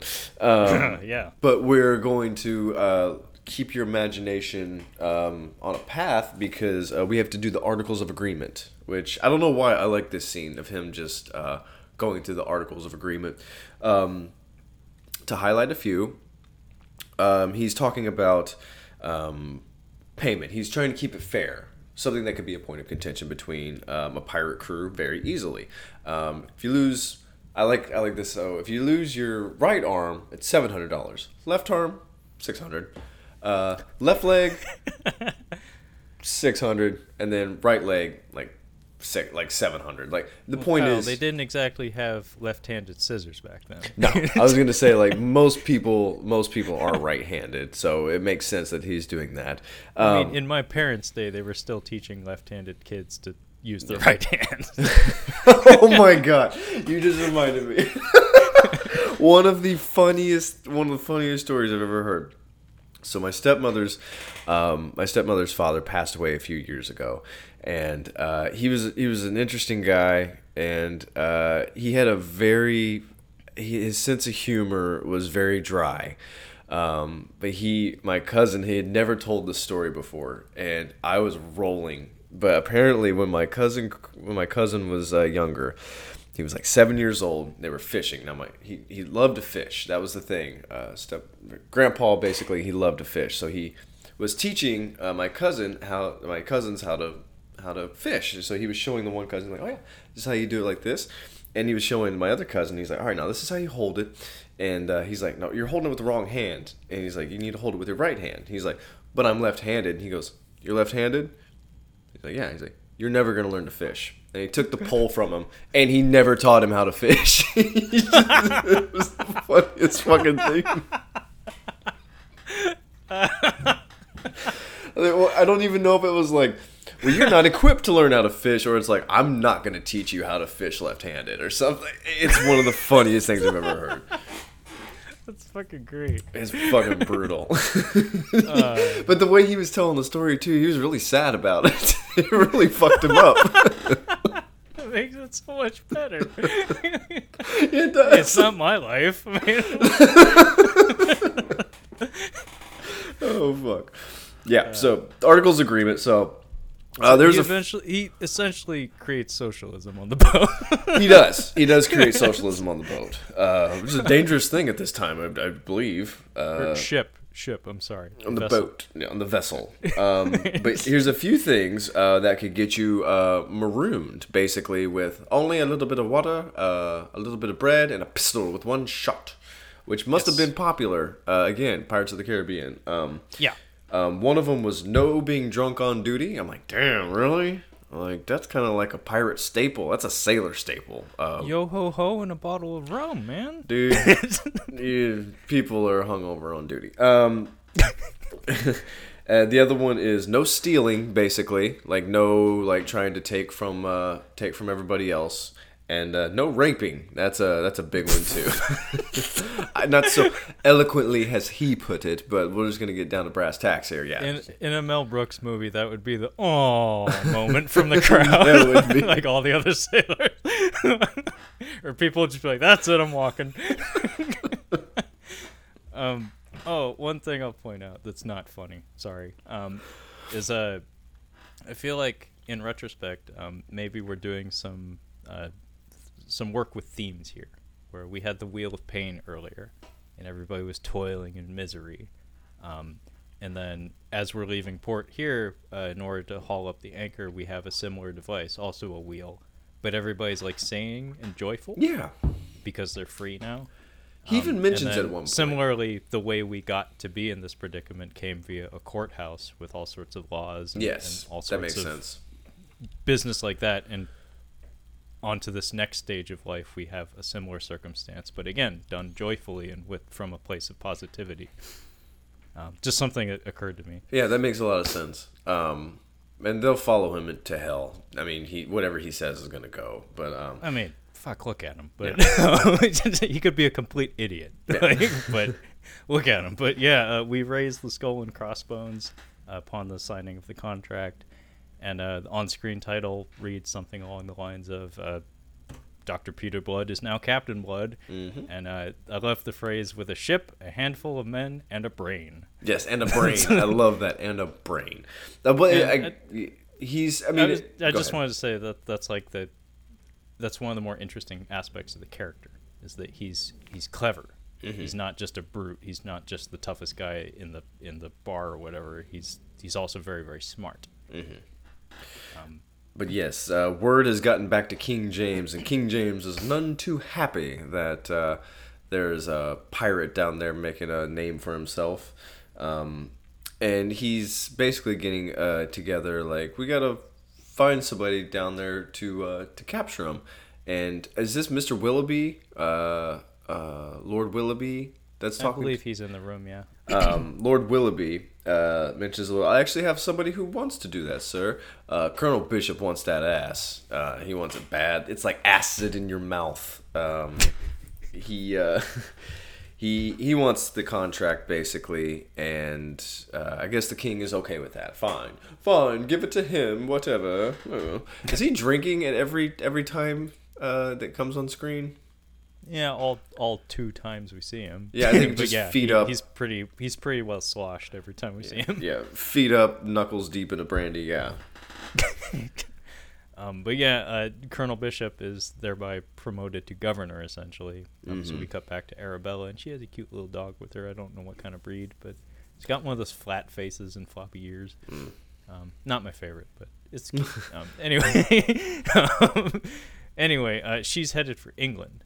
Um, and uh, we cut back to Bloodship, and uh, it is payday, and we get this long sequence where he's handing out everybody's shares, so everybody gets a fair share, as well as well as like uh, insurance or damage payments for any injuries they may have incurred. Mm-hmm. Um, and we see a, a little, little bit where uh, Nuttall shoots himself in the foot Yeah. uh, to try to get try to get paid essentially. But uh, Blood is wise to his game and says like, eh, it doesn't count if you shoot yourself. Oh, did you not keep the? Oh, I was hoping you would write down the quote because it was really funny. Uh, yeah, I, I didn't write it down, but it is clever. It's it's quick. Yeah. He's like, you don't get paid for shooting off your own toe, and they all, all the whole crew loves it too. Um, other sh- And we have a, a, a literal ships in the night. Yes. Uh, two ships passing each other in the night moment where uh, uh, we're at sea and uh, Captain Blood's crew uh, spy Arabella's ship in the night. Uh, Obviously, they don't know that she's on the ship. We don't have optics like that back then.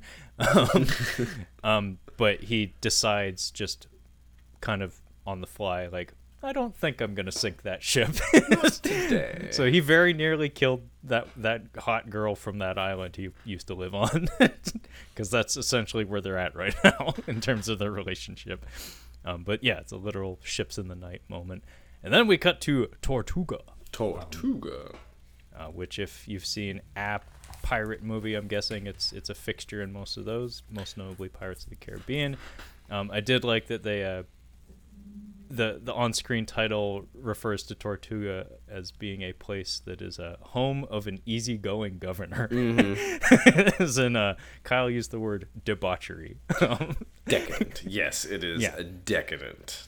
Yeah. Um, and also, we get reference to someone by the uh, that is referred to as hard gaming French rascal Captain Levasseur. Levasseur. Yes, um, who is played by Basil Rathbone, Mm-hmm. who we are introduced to in the next scene. He's in the back of the tavern, which is a very rowdy tavern, and uh, he's in bed with a lady, presumably of the night. Question. yes. Um, I do. One of my. I, I really do like that first Pirates of the Caribbean movie. I love the Tortuga scene. It's because it's just exactly what I would assume pirates would be doing. It's just a constant Western bar brawl, just all the time. and I, I, I really do enjoy that scene. And they're doing something similar similar here. It's a bit more PG what they're doing. It's just happy merry clinking of the glasses and oh we might have a lady sitting on our lap here again assault no, no, no, no! You can't do that. This Yeah. this was back in the day. You had to have one foot outside the bed mm, it's like, it's like you Well- can be in bed with a lady, but you got to have that one foot off the bed. One of the reasons why I wanted to watch this movie was because of this scene too. Because I'm like, what is going on here? We have two men. I mean, they're in a bed basically. We have Basil Rathbone talking with a harlot, and uh, Mister uh, Captain Blood sitting there in the bed too. I'm like, what's going on here? What? Uh, this seems a little progressive for the time. Um, it- it's a weird. I mean, I wonder what audiences kind of thought of that scene. It's like. It, it just seems out of place to me. I don't know what you thought. Uh, it they very quickly established the no homo rule here, Mhm. where um, it's immediately like the second the scene opens, it's like no, no. it's like where it's like uh, they're competing over her. Um, so they're playing this game where they're throwing cups in the air and shooting them, Mm-hmm. and as soon as one of them misses, like, I guess the the lady who it's a lady in the 1930s, she doesn't really have a choice in the matter. Um, she she she goes to the winner.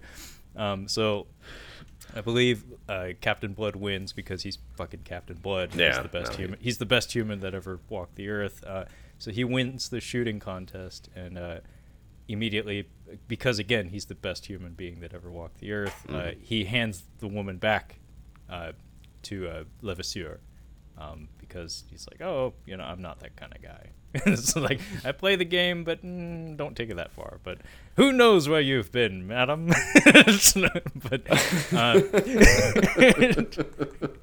at this point, uh, Levasseur uh, proposes a partnership, and it needs to be said, uh, Basil Rathbone is. I don't think he does a very good French accent. Um, he does a very good. It works. It does. Um, For what mostly this because of the character. Yeah, for what it is and the type of character he's playing. He's supposed to be a sleazebag. Yeah. Um, he's actually what came to mind was uh, uh, the Disney Peter Pan, Captain Hook.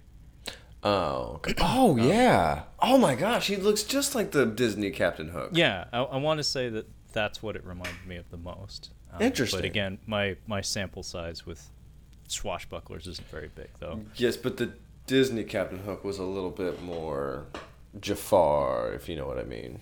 Yeah, eh, very much so. But Mm. Kyle just swished his non-existent hair. You know what I mean. That when you were saying that you had to like uh you couldn't say things outright in movies, you couldn't have it be that character, but you can kind of like, hey, you It's get like, it? Note. It's like note the bent wrist. Bent wrist. um, but uh, Levasseur uh, proposes a partnership, and uh, he's he's very proud of this idea. He's not very bright, but he's very proud of this idea. He's like, "Your brain and my strength, there's nothing we cannot do." Mhm. And then I like that uh, Blood's response is like, "There's very little that I cannot do myself." it's like you're very drunk, and I'm very capable. So maybe sit down and shut the fuck up. Maybe you should shut the fuck up. um, but we, uh, shockingly, despite him kind of like pushing back on the idea, he does these- Shockingly. Yeah, I did Yeah, not he- see that coming. Again, a point of contention. I'm like, well, this is okay. Well, here's your villain. He's gonna be shitty because you didn't want to be partners. well, I think this is where you need to bear in mind that this is based on a series of novels. Yeah. Um, so I'm guessing that's part of why we have so many title cards in this movie, where probably this was told over many, many chapters. I wouldn't be surprised if a huge chunk of that first book was him not even at sea. Oh, just like this movie. And this is probably like an example of um, similar to like Robin Hood. Guy of Gisborne is one of those characters that doesn't pop up in every Robin Hood story, but depending on which story you're taking a look at, he's going to be a major player or non-existent. Yeah. So I'm guessing Levasseur was like a character in the books that was maybe popular or something. So just like you would see in an adaptation today, like in a Marvel movie or something, it's like, oh, we, I mean, we got to get Moon Knight in there. It's like, who the fuck is Moon Knight? Like- but there's somebody, some nerd out there is gonna be like, oh man, Moon Knight, See, he's that's- my favorite. I think that's why nobody's tried to tackle uh, some kind of film or TV series adaptation of the Silmarillion because there's a lot of characters. And uh, you, if you're going to be tackling that, you better be getting every single one of them in there. Um, like I said, every character is somebody's favorite. So yeah, you got to get them all in there. Good luck casting that, Jesus. uh, but yeah, good uh, luck casting that. we uh, we do in fact draft a strict partnership. Um, so he's holding Levasseur to the same standards he holds his own men and then some. Um, and we get this beautiful line in terms of scripting: "Women will be the death of you yet, Levasseur." it's like put a pin in that. Put a pin on that. and I do like as soon as he makes this thing, he's like, "Well, that was a really stupid thing for me to do. I'm sure." glug glug glug. no, the, the line is the greatest captain on the coast has just made the greatest mistake an ordinary fool could make. End scene. And then uh, we cut back to England briefly, and Arabella heads back out to sea. There is a butler. Uh, now that I've been watching Downton Abbey, there is a butler, and he looks like a bitch. Because Mister Mister Carson is a dude. That guy is. He is more proper than the family he waits on. That's that's how that's how crazy he is uh, as a as a character. But I saw this butler standing back there. I'm like, I know how I know how this shit works now. So I know that that guy is like that's the when the when the top brass are there that's when they pull out all the stops and that's when the butler's out there holding the doors and shit like that not just a footman Gotcha. sorry Um, so anyway, uh, Willoughby. lord willoughby man. Yeah, The- michael Willoughby go here. for some reason he Michael Gough in uh, sleepy hollow popped in my head uh, just like huh. it doesn't really look like him but for some reason yeah Michael Gough just popped in my head That movie is kind of trash, but I still enjoy it. i love i i really do enjoy it's, it It's very it's hokey, but but it's like the right kind of hokey. where It's like, prob- this is dumb, but like it's enjoyable though. it's one of the most aesthetically pleasing films i've ever seen and for Casper me Van Dien, For me. Casper Van Dien, those cheekbones, man. Yeah. Handsome guy, Johnny Rico. Look it up. but um, but, um, anyway, Willoughby asks Arabella uh, if she knows blood, and uh, she's like, eh, kinda. Um, and this is where he like makes it known that he's actually looking for Captain Blood, um, but he won't say why at this point anyway. Um, and sure enough, uh, at first I, th- I was thinking this was going to be a speak of the devil and he shall appear moment, but uh, as it so happens, they come across uh, Virgin Magra, which is the island where Levasseur was to meet Captain Blood later on. And it just so happens that Levasseur is posted out in front of the island, and he happens upon Arabella's ship. Um, fade to black as he orders them to fire on her ship. Um, and then uh, we're on the shore of the island now, so we're on Virgin Magra, and uh, Levasseur is demanding ransom on the shore. 20,000 pieces of eight. mm-hmm. I have to imagine that's a lot um, for 1685. Yeah Um, but he wants to like hold the vessel and the, all of its passengers uh, hostage, Arabella in particular. Um, and did you did you catch the torture rope he had? he Uh, had, he had yeah. some sort of rope with a bunch of knots tied in it. He's like, s- yeah, well, he uses a phrase. Um, he says he's going to put it on Willoughby if he doesn't comply, and he says it can screw a man's eyes out of his head. Yeah. I was, like, I was thinking of the mechanics of this thing. I'm like, uh, how? I kind of want to see you do that. I mean, are you talking some like counselor shit here? That's what I'm thinking. I'm thinking like we're we're gonna just be just just basically corks like not where they thumb screws except with the head kind of thing. Charlie M, you make me pop your fucking eye out of your head for Charlie M, like putting his head in a vice or something. I mean, we don't see none of it, but just the phrasing is like, oof, that sounds just awful for 1935. Woo. Yeah. Um, but sure enough, before anything bad can happen, uh, Captain Blood arrives. And He tells his boys to pretend they don't recognize the girl, and uh, he acts the same. So we get this like cold as ice moment where he walks by her, and she's like, and he just doesn't even look. just like, oh, he wow. ices her. He ices Yeah. that dude. He ices her, bro. He knows what he's doing. He's read the game. oh, yeah. no, he wrote the game, dude. He wrote the game. Errol Flynn's game. Errol It- Flynn's the game. In like Flynn, I really, I hope that that's in reference to him. In like Flynn. What was what was the uh, what was the phrase in reference to again?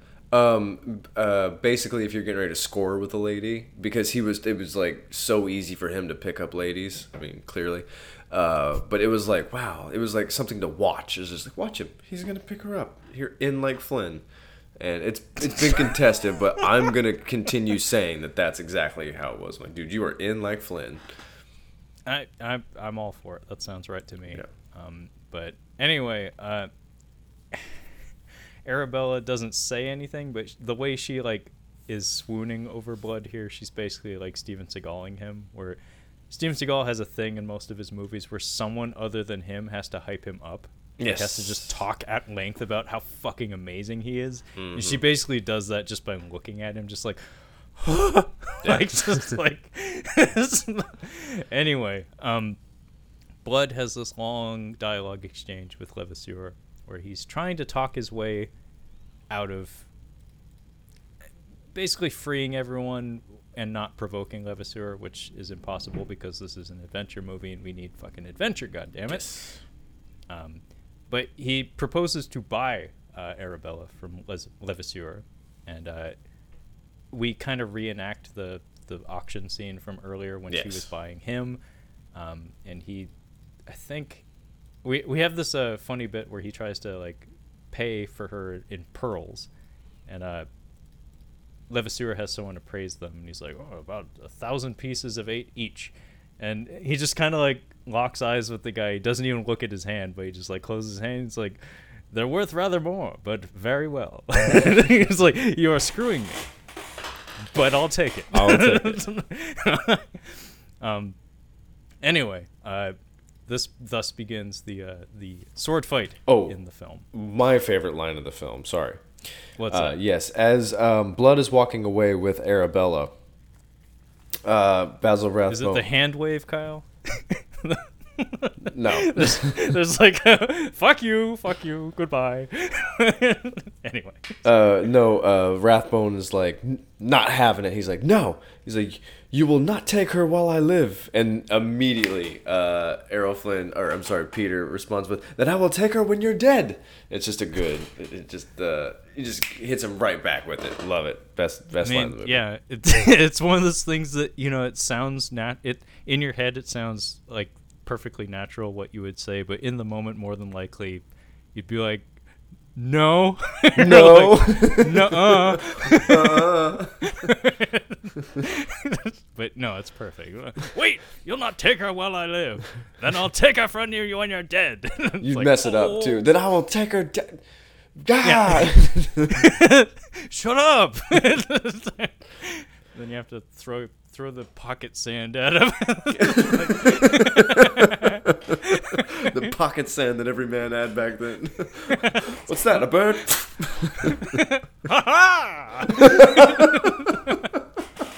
oh my gosh.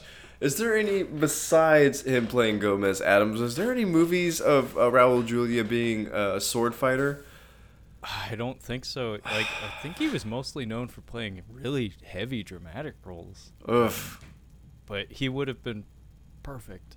He would have been. Perfect. Aha! I needed more of that man in my life. we all did. We all did. Yeah, but yeah, we uh, the hat comes off, so Captain Blood throws his hat off, and we fight. Yes, sword fight. Yep, it's, a, it's it's not the best sword fight.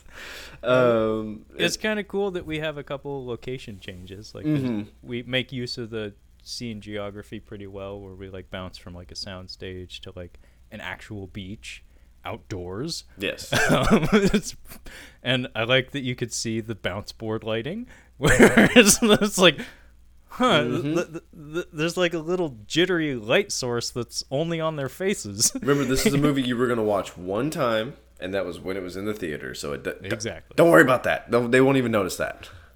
But yeah, um, Levasseur's fighting technique here is really funny because I, I, I was making a wrestling analogy earlier. Where I can vouch for both of their skill in, in Robin Hood. They both look fucking great in that movie. Okay. This this one you can tell that one guy Yeah. they're shooting wide and the other guy they're shooting close.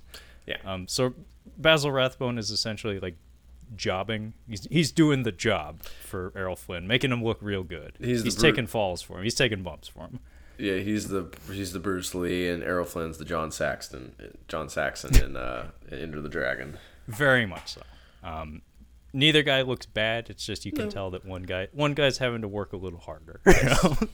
Um, but yeah, Levasseur is defeated via a stab to the gut, and uh, we have a really classy line here. And that, my friend, ends a partnership that should never have begun. Correct. Um, the Um, tide washes over Levasseur as we fade to black. Yes, he is vanquished, and um, yeah, there's uh, Arabella and um, Errol Fl- and uh, Peter have a bit of an exchange here, and he's thinking that she's going to be in a better mood. Like she's uh, he's kind of like like flirting a little bit, like kind of having. It's a bit fun. of a role reversal here. Yeah. where he was the rude one before, but now she's kind of indignant towards him. yeah, uh, which is I, I guess understandable a little bit. Um, Well, she, he did. I know, I know it was 1685, but he did just murder a man in front of her. I, I guess. I mean, a lot of chicks would probably be into that, but you not could, all of them. You could duel back then, couldn't you? But you had to go to like a private place. Like, don't do it in front of the women and the children, but you can kill this man if you'd like. Oh, what a, Pa- what a, paperwork, dude. Got to get your papers in order. a fair duel. Can we bring back fair duels? I'd be okay with that. We have that in Washington. You what? Yeah, we have that. You can do that. Yeah. Um, you you have to have an officer on the premises, and you both agree to. It's like fair combat law or something. Holy Phoenix Jones used to do that to people. Shit. Yeah, Phoenix Jones, who we don't talk about anymore. Yeah. Do you? Yeah. Oh, I know who he is. Bad, yeah, you know who he is. You lived Yeah. here long enough. Yeah. Um, but yeah, that's how he used to do things. Is he would step to people, and like there would be a cop nearby, and he would have somebody agree to fight him. no kidding. and and you know, somebody somebody is presiding over the event, and you know it's. It's I, it's a local law as far as I know. I don't know if it's all Washington, but it's definitely Seattle. well, that is interesting. Uh, I was not It's aware like- of that. It's like the fair combat law or something. I forget. Um, but yeah, yeah. Anyway, um, I guess uh, sh- he's gonna let her and uh, Lord Willoughby go or something. Uh, yeah, he. I like that he tries to flex his treasures on her. Mm-hmm. He's like, "Look at these diamonds. Have you ever seen diamonds?" she's, she's like, "You just murdered a man." Oh, do you remember the guy who just murdered? He had it coming. it's like he totally had it coming. It's like, oh, I, we we got our papers in order. He signed the contract. He knew it was coming.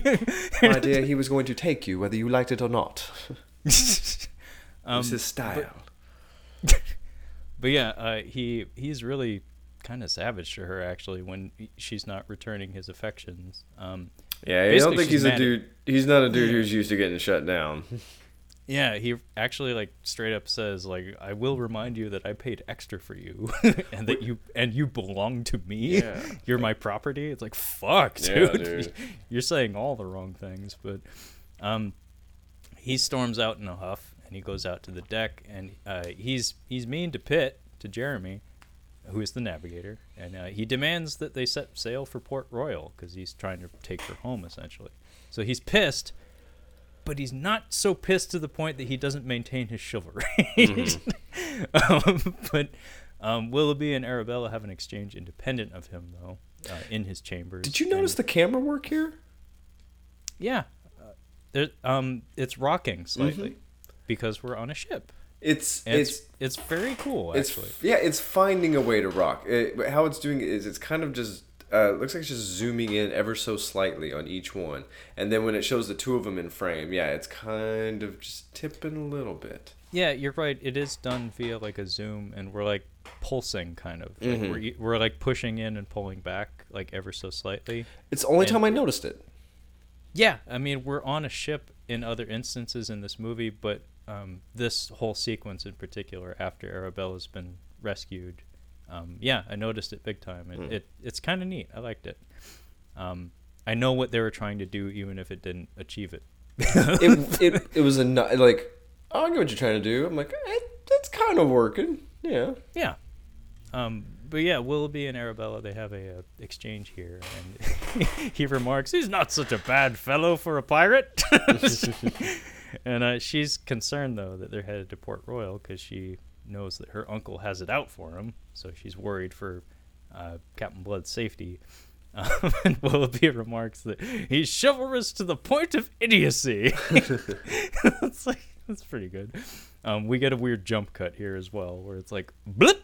it's like ah, Shazam! Our drinks are full. It's like- it's like- but um, um, yeah, we have a uh, a mini mutiny here too.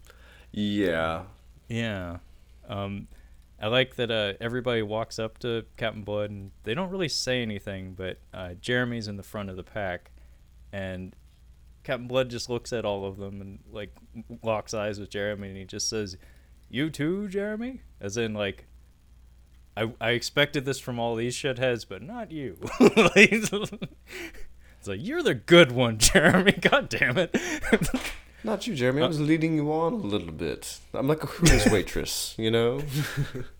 Um, but yeah, this is the the shortest mutiny in history because they all say like we're not going to Port Port Point Royal. Port Royal. They're not going to Port Royal. Does he reverse psychology them? I that's kind. It's not reverse psychology, but it's very close to that. 1685, Kyle. It's very close to that. Yeah, none of these guys. that was black magic back then. Uh, that was like. oh man, uh, it's like Walter Matthau in uh, uh, Grumpy Old Men. It's like you get people to think, uh, get people to do what you want them to do without asking them. It's called manipulation. Captain Blood has me thinking in circles. He does.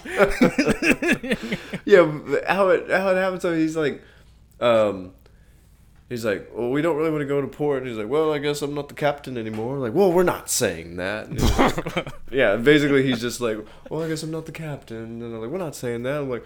Well, I guess you guys just don't trust me then. I'm like, well, of course we trust you. Then, well, let's go. And they're like, well, all right. And they're like, Wait, how the fuck did he do that? I mean, this is literally Bugs Bunny and Daffy Duck. Yeah. No, yes, no. Rabbit season, duck season. oh no, I've gone cross-eyed. Um, yes, they uh, they decide to go to uh, to Port Royal, and uh, French ships are attacking Port Royal. We find out. Yeah, Port Port Royal. Port Royal. Port Royal. I'm sorry. It's because I can hear myself in my headphones, and it, it makes me it makes me a little derpy. What, what what is the movie where the guy ta- there's like a he's like a priest or whatever is talking like that? marriage, sweet marriage, Sweet marriage. Twoo wub. What is- Princess Bride? Thank you. My God. yeah, the line is wub, twoo wub. I'm like I'm like it, I'm like is it Mel Brooks or not Mel Brooks? No, it's uh the other guy. Me and Rob Reiner. Rob Reiner. Whatever. I, I will give him Spinal Tap. Uh, I, you know, Spinal Tap is not Mel Brooksian, but Princess Bride is a little Brooksian.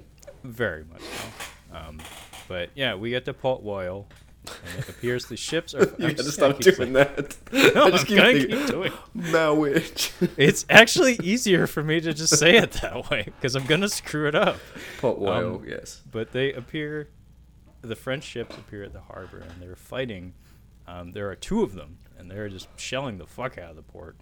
Um, and so we rouse our crew, Captain Blood's crew, and uh, Willoughby claims that the he's the one that knows the f- the sh- ships are French, um, Yeah. because he's the one that has been in England within the past three fucking years, um, unlike anyone else on this ship, except Arabella. Um, but he reveals to Captain Blood and the rest of the crew that uh, Fran- France and England are at war. Oh, you guys didn't know that? Yeah, well, it's totally a thing. um, and uh, the port is likely being attacked because of Captain Blood, because all of their resources, all their sailors and vessels have been patrolling the seas looking for him as opposed to guarding the port. So we have this interesting dilemma where it's like, oh shit, my pirating has c- caused harm to some people I know, uh, namely like the governor and oh yeah, that shithead bishop who I don't like. Um, but it's it's Arabella's home, god damn it, and I have real estate to claim there. um, She's pretty hot. it's like locks eyes with Pitt. It's like she's pretty hot. She's pretty right?" hot. um, Willoughby urges Blood to fight for his king, which uh, again, this is a reference to earlier in the movie when the judge was telling him like, "You'll do your duty for your king." He's like, "I thought I was doing my duty to my fellow man." um, so this is again the king being thrown at him as like a, a reason why he has some sort of obligation. Um, but it's a different king. yeah. So uh, Willoughby reveals the whole reason that he is at sea, and that was because he was sent to conscript Blood as a form, like offer him a formal commission in the King's Navy, And he's like, "Fuck the king," and all the other sol- like all the other sailors on board are like, "I'd rather." It's like I would serve him with a rope necktie. Like, Fuck that guy. I'd rather the guy that I'd rather suck my own dick off than fight for that king. here, here. um, yeah, the crew hates the king. Um, but Willoughby reveals, hey, uh, we, we- time out. We, we, we have a new king, uh, Wi- William, It's- William of Orange. it's the Dutch of- guy. It's kind of funny how this all plays out. It's like we don't want to serve the king, but, but, but, but, but it's a different king now. You didn't hear about that. I'm like, seems like a ruse. Is this a ruse? Like, Are you just telling me what you what you think I need to hear? yeah, this is really timely. I mean, like cannon fire is going off. I think in the background. It's like it's a different king. Yeah, and you know, mind you, Willoughby's in the middle of all this, so he's just like, whatever I gotta say, Like, whatever the fuck. Um, but yeah, uh, Captain Blood does refer to King William as good King William, so apparently he knows of him as by reputation prior to his kingliness. I haven't heard Um, a movie about him yet, so I'm assuming that's true. I mean, it's not Prince John, so it can't be the worst. No. Um, and it's not Richard, who was apparently just in the, in the desert. Or all the time. Edward or King George. So yeah. Yeah, I, I don't. Uh, William, I want to say, is the Dutch guy, um, William of Orange, who is a big deal in the Netherlands. Um, Okay. I want to say that's the same William. I could be wrong, but um, Possibly. I, that's literally all I know if that's him. But Oh, okay. anyway, uh, the crew springs into action, and uh, because Captain Blood's not dumb, uh, he flies a French flag so he can sneak attack, um, which is not exactly chivalrous, but you're, you're outnumbered. See, you better do what you gotta do. See, that was what was great about being a pirate. You were just uh, just one step ahead of the curve. Like you were, like we don't have to be honorable. Like that's how we can get away with this shit. And it's like, well, why would they fly a French flag if they're not French? I mean, nobody does that. Who does that? Honestly. I mean, second Cap- King of the Hill reference I'll make on this episode. Go There's for a it. scene where Hank Hill is trying to outrun uh, a pimp from Oklahoma City, uh, voiced by Snoop Dogg. Okay. Um, so he's driving, he's driving, and he comes to a red light, and he's, he comes to a like a light, and he's like, "I got a plan." He's like, "I'm gonna speed through that red light." And he's he's so proud of himself, and then Snoop Dogg appears in the rearview mirror. He's like, "That's a red light. You can't do that." yeah, seriously.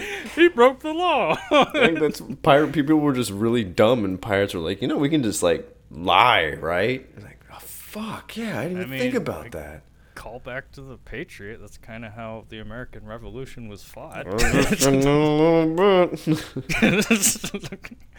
but uh, yeah. Uh, anyway, we fly the French flag, and uh, Pitt is really. There's a funny bit where Pitt completely cockblocks Arabella, where she's like, "Oh, I need to go to him. I need to see him before he goes into battle." He's like, "No, he's busy. He's busy.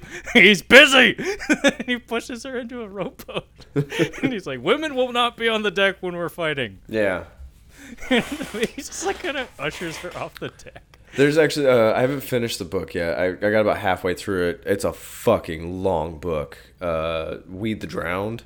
Uh, by a da- it's it's extensively written. Uh, it's a Danish writer, and he spoke with like scientists about like uh, like the the sea there basically, and like th- this goes from like generation to generation to generation in the book. But there's a really vivid. Um, uh, description of warfare like this on there. It is specifically talking about sailors like getting grogged up before battle and stuff, and it was really interesting to read. Um, if if nothing else, just reading that uh, kind of that first chapter would be interesting, uh, especially watching movies like this.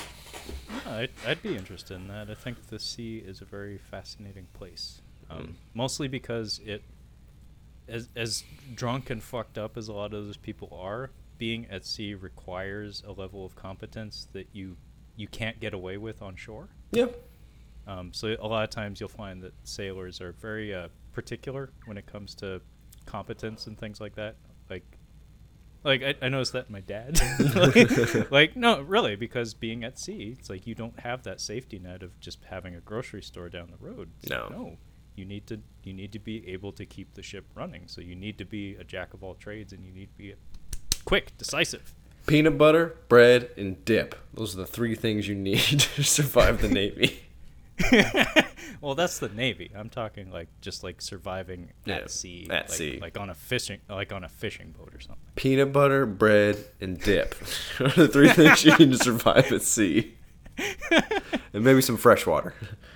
Um, but no, that that would be interesting though. Um, also, uh, Master and Commander, if you're wanting a more realistic Navy movie from, I don't know how close to this time period. I think it takes place later. A little bit this. later, yeah. Um, but that's a that's a more realistic Navy movie. That's one of those movies that I always wanted to watch it. It looked really cool. I never got to see it when it came out, and I've heard from multiple people that it's shit. And until recently, I've heard from a reliable source that it's actually fantastic. So I wouldn't call it fantastic, um, but it, it's a handsome movie, um, especially if you like the sea. But there's a reason it didn't get a sequel, despite being based on a massive book series. no kidding. Yeah, It- I, what- I wouldn't what- call it fantastic though. It- What was it up good. against? What in what year? What was it up against? Uh, probably a lot. I think one of the Lord of the Rings came out that year. Oh, yeah, you Pro- can't- I, I think I think Return of the King maybe. Oh, there was no fucking way you were gonna even get close to touching Return of the King. Yeah, it, I think it was one of the Lord of the Rings movies. But the point is, like, it's good, but I I wouldn't oversell it. I think Okay. that's doing a disservice to the movie. Um, This person's a pothead. anyway, uh, we get some more. We get some fun miniature effects here. Uh, some lovely miniature ships blowing the fuck out of each other. Yeah. Um, and uh, our sneak attack ploy works as we slip between the two ships and we fire on one of them and utterly just decimate it. Just like relentless cannon assault. This thing goes down. Um, and I like the detail that Captain Blood's like, "Quick, hoist, hoist the Union Jack before we fire." it's like we're gonna be honorable while we're pirating. God damn it! Um, Um, so yeah, they put up the British colors and then blow up that ship. I missed something. Was he going to? Did does he take the knife down the sail? This am I? Is that a different movie? That's a different movie. That's it. many pirate movies. So I thought that happened in this movie. I was waiting for it to happen, then I thought I missed it. It was definitely Lord of the Rings and Pirates of the Caribbean came out in 2003 with Master. yeah, nobody went to see Uh, that. Matrix Reloaded, uh, Terminator 3. Oh, it came out. nobody went to see that. Master and Commander came out in November. So I mean, that's right up there with "fuck you." It's January. James Spader, Alien Hunter. Excuse me. Yeah, what? James Spader, Alien Hunter. Hour and Is that thirty. the- that Is it's that just the name of a movie? it's Alien Hunter, but James Spader. It, it's just James Spader, Alien oh, Hunter. you, you got me all excited. I thought the official title was James Spader, Alien Hunter. No. Oh man. Yeah. like, like I was thinking, is that like a documentary or something? is that a self-financed documentary? this is going on my watch list right now. Sorry. Keep going. Um, but yeah, the the one French ship goes down like without a fight at all. Um, and yeah, the the carnage on display here is actually pretty brutal. Um, really good and varied special effects here. A lot of rear projection shots, a lot of miniatures, but also a lot of like full scale sets and props just getting blown the fuck up. Borderline dangerous stunt work. Probably, more yeah. to- more than likely actually dangerous stunt work. yeah, the two ships going up next to each other, like it's fucking chaos. Uh, I don't know how they pulled that off. Yeah, um, I know they made use of stock footage during this sequence Oh, nice. um, f- from a silent era movie. Um, so maybe before the unions. I could tell it was a little bit Power Rangers-y, where I'm just like, this is the same thing, right? Yeah, it's the same thing. yeah. Uh, I mean, it, it- doesn't it doesn't stick out like a sore thumb, but there's something weird going on. Yeah. It's black and white, so it just kind of blends together, and it's old. Um, Uh, I mean, yeah, that's. go ahead. Sorry. Oh, I was just gonna say that second ship uh, fights back a bit, so it doesn't go down like a chump like the other one. Um, and we're engaged in pitch battle, and uh, I like, I like that Captain Blood has a line here. These French gus- these French gunners must have learned their trade in England, because he's complimenting them on their marksmanship. Yeah. Or dissing them for being French and going to school in England. somebody says like, uh, "Should we, uh, should we attack that ship?" He goes, "No, we'll board a ship that's not sinking." Uh, I thought it was great. I love That that, was line. Yeah. Yeah. I want to be able to use that at least once. Some, I'm like, no, we'll board one that's not sinking.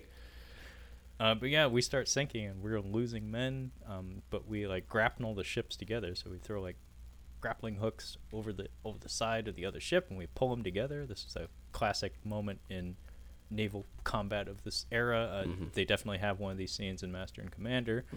Um, it's a big melee, so we're no longer firing cannons at each other. We're just gonna hop on their deck and beat all sorts of ass.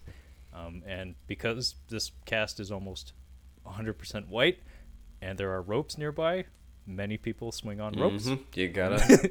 You got to drop kick people via a rope swing. It's just it's it's got to be done, and I'm pretty sure some people hop on some banisters here. Um, it's it's just got to be done. It's swashbuckling tradition. We haven't mentioned any of his one-liners, but there's a character, Reverend Ogle, who he literally just uh, comes on screen to give like a one-liner and like a, a Jim Varney face, like. Mm. Uh, yeah, yeah, very much so. But his one-liners been were pretty good. I, I had to give it to him. He he wasn't reminded one, me of uh, Pete Postlethwaite in Dragonheart, where he's quoting scripture and shooting people with arrows. I know what you're talking about. Yeah. Um, what the fuck? There's another movie I'm thinking of uh, where somebody's doing that. Say, oh, uh, Saving Private Ryan. There we go. Oh yeah, uh, Barry Barry Pepper. Pepper. Yeah. sniper. Yeah, it's a, it's a thing, killing people and quoting scripture. Yeah. Um, but, Boondock Saints or whatever. oh fuck that. Yeah. We did that. we did done. all of that. I forgot that we did those. all of it. Um, Evening with but yeah, Please make that third one. I- will watch it if he makes it. I will watch it. Take my money. Shut up and take my money. Shut up and take my money. and it's like pure, pure ironic entertainment. I think he's already drank a hole into his brain. I don't know if we're gonna get that third one. I, I, I'm just waiting for some sort of update on Troy Duffy. Just, just Any. no, I'm. like any. any. I'll Google it. Let's finish up this movie. We're almost done here. But yeah, uh, we, we're engaged in this big melee, all sorts of swords and punches being thrown, um, and uh, we basically just kill everyone. like, Pretty much. Like most of uh, most of Errol Flynn's involvement in this battle is actually just reserved to a couple of close-ups here and there of just him like poking some people with a sword. Um, this may have been a case where it's like he's the star of the movie. Like we're doing a lot of like stunt fighting here, where we have like crowds of people just like slamming into each other and stuff. But it's like maybe not him. Like Yeah. he's he's got like 30 other movies to do this year. so like yeah, maybe not him. So like he, his involvement in the fight is actually limited um, for the most part. But yeah, we we win the fight. Um, we have a couple of fades back and forth from like a drum and like a sinking ship, um, and then back to the drum, and then a whole pile of guns and swords symbolizing the you know surrender of the French. Um, and then the British flag is raised to symbolize British victory. Um, and then uh, we we see Colonel Bishop, but we don't interact with him just yet. But uh, Arabella is back at Port Royal, and she happens upon Captain Blood, and we're all like dressed up now, so we know that there's been a passage of time. So we're we're dressed to the nines. It's it's like the end of Star Wars. It's like essentially like the the medal ceremony scene. Kind of. It's like the big grand farewell. Um, but she's distraught that like, oh, my uncle's gonna find you and he's gonna beat your ass. And it's like, ha ha! Have you seen me fight, woman? um, and uh, I'll yeah, suck his kind of eyeballs out through his nostrils. he's kind of like slightly he like kind of negs her here. Like like like you said he wrote the game. He wrote the game. yeah but he uh he takes her to hide in the the courtroom like the governor's office. And she's like why are we hiding in here? This is the first place he's gonna go. Um but he's like oh me and the governor are on best of terms now but uh, the colonel returns and willoughby is out front of the courthouse and he stops him and he says like hey king's not too happy that like you left your post when the french came to town they bombed the shit out of this town and you weren't here so Yeah. you're fired You're fired. yeah, so he sends. He's like the governor. The new governor is in the office, so you better go in there and like take your licks. Um, and he steps in there, and Arabella's putting on a show. Like she's doing like acting within a movie, like acting, acting. So Yeah. like real big acting, real broad. and uh, she's pretending to plead with the governor, and she's like, "Oh, please spare him." but um, she sits on his lap, and uh, he has his his hands tented, like his fingers tented from Yes. his face, so um, Uncle can't see him, and he's like, "What, what is this? This is most unorthodox." but um, Captain Blood looks up from his hands, and he says, "Good morning, Uncle." Good morning, Uncle. and uh, hats come off, and she gives him a peck on the cheek because got to make room for Jesus. and uh, the end. Yeah. We get It's, uh, ass- the it's end. assumed they conter- they continue their relationship, although he's a strapping man. He could get whatever he wants Yeah. elsewhere. Pretty much. Uh, I do like how it just ends. I was watching it like the end. I'm like, huh. And then I'm back on Prime again. I'm like, oh shit. Like we didn't have end credits. We already know who was in the movie. We we're done. Leave. Get out of the theater. Yeah, I'm pretty sure that's how it worked. Actually. Yeah. The usher comes in, it's like, get the fuck out. Did you enjoy the movie? Get the fuck out. Uh, but yeah, um, this was you know my, my first pick of the month. Uh, I very I'm very happy with this choice. I I hope that you're very happy with this choice. Um, most of the movies I'll be doing this month I I haven't seen um, except for one, uh, which you haven't seen. So it it's gonna be pretty balanced as far as um, catching up. Like I think for the most part it's gonna be a bit of mutual catching up. Yeah, uh, our catching up on Black and White month is more than likely going to be Kyle's picks, uh, Mhm. being as I had pretty much all of last month. So I figured this would be a good opportunity for him to just you know take us where he will. um, but yeah, this was a fun one. I, I wish it was just a little bit shorter, um, but it is it is very fun. It's very charming, just because he's so fucking charismatic. It's like- charismatic, magnetic, whatever. Yeah, he's all of it. Yeah, but um, anyway, uh, looking forward to more black and white flicks. Um, I'm pretty sure I won't have seen almost all of them, as I haven't seen that many black and white films. But um, if you'd like to check out some of our other episodes or other content, uh, we do have a website. You can look us up at catchinguponscinema.com. Uh, we also have a Twitter at Catching Cinema, as well as an Instagram at Catching Up on Cinema. Uh, so feel yeah, so feel free to hit us up there. Um, I'll either respond or I won't. Um, kind of depends on my mood. Um, but yeah, uh, thanks so much for listening, and uh, we'll catch you next week. Yeah.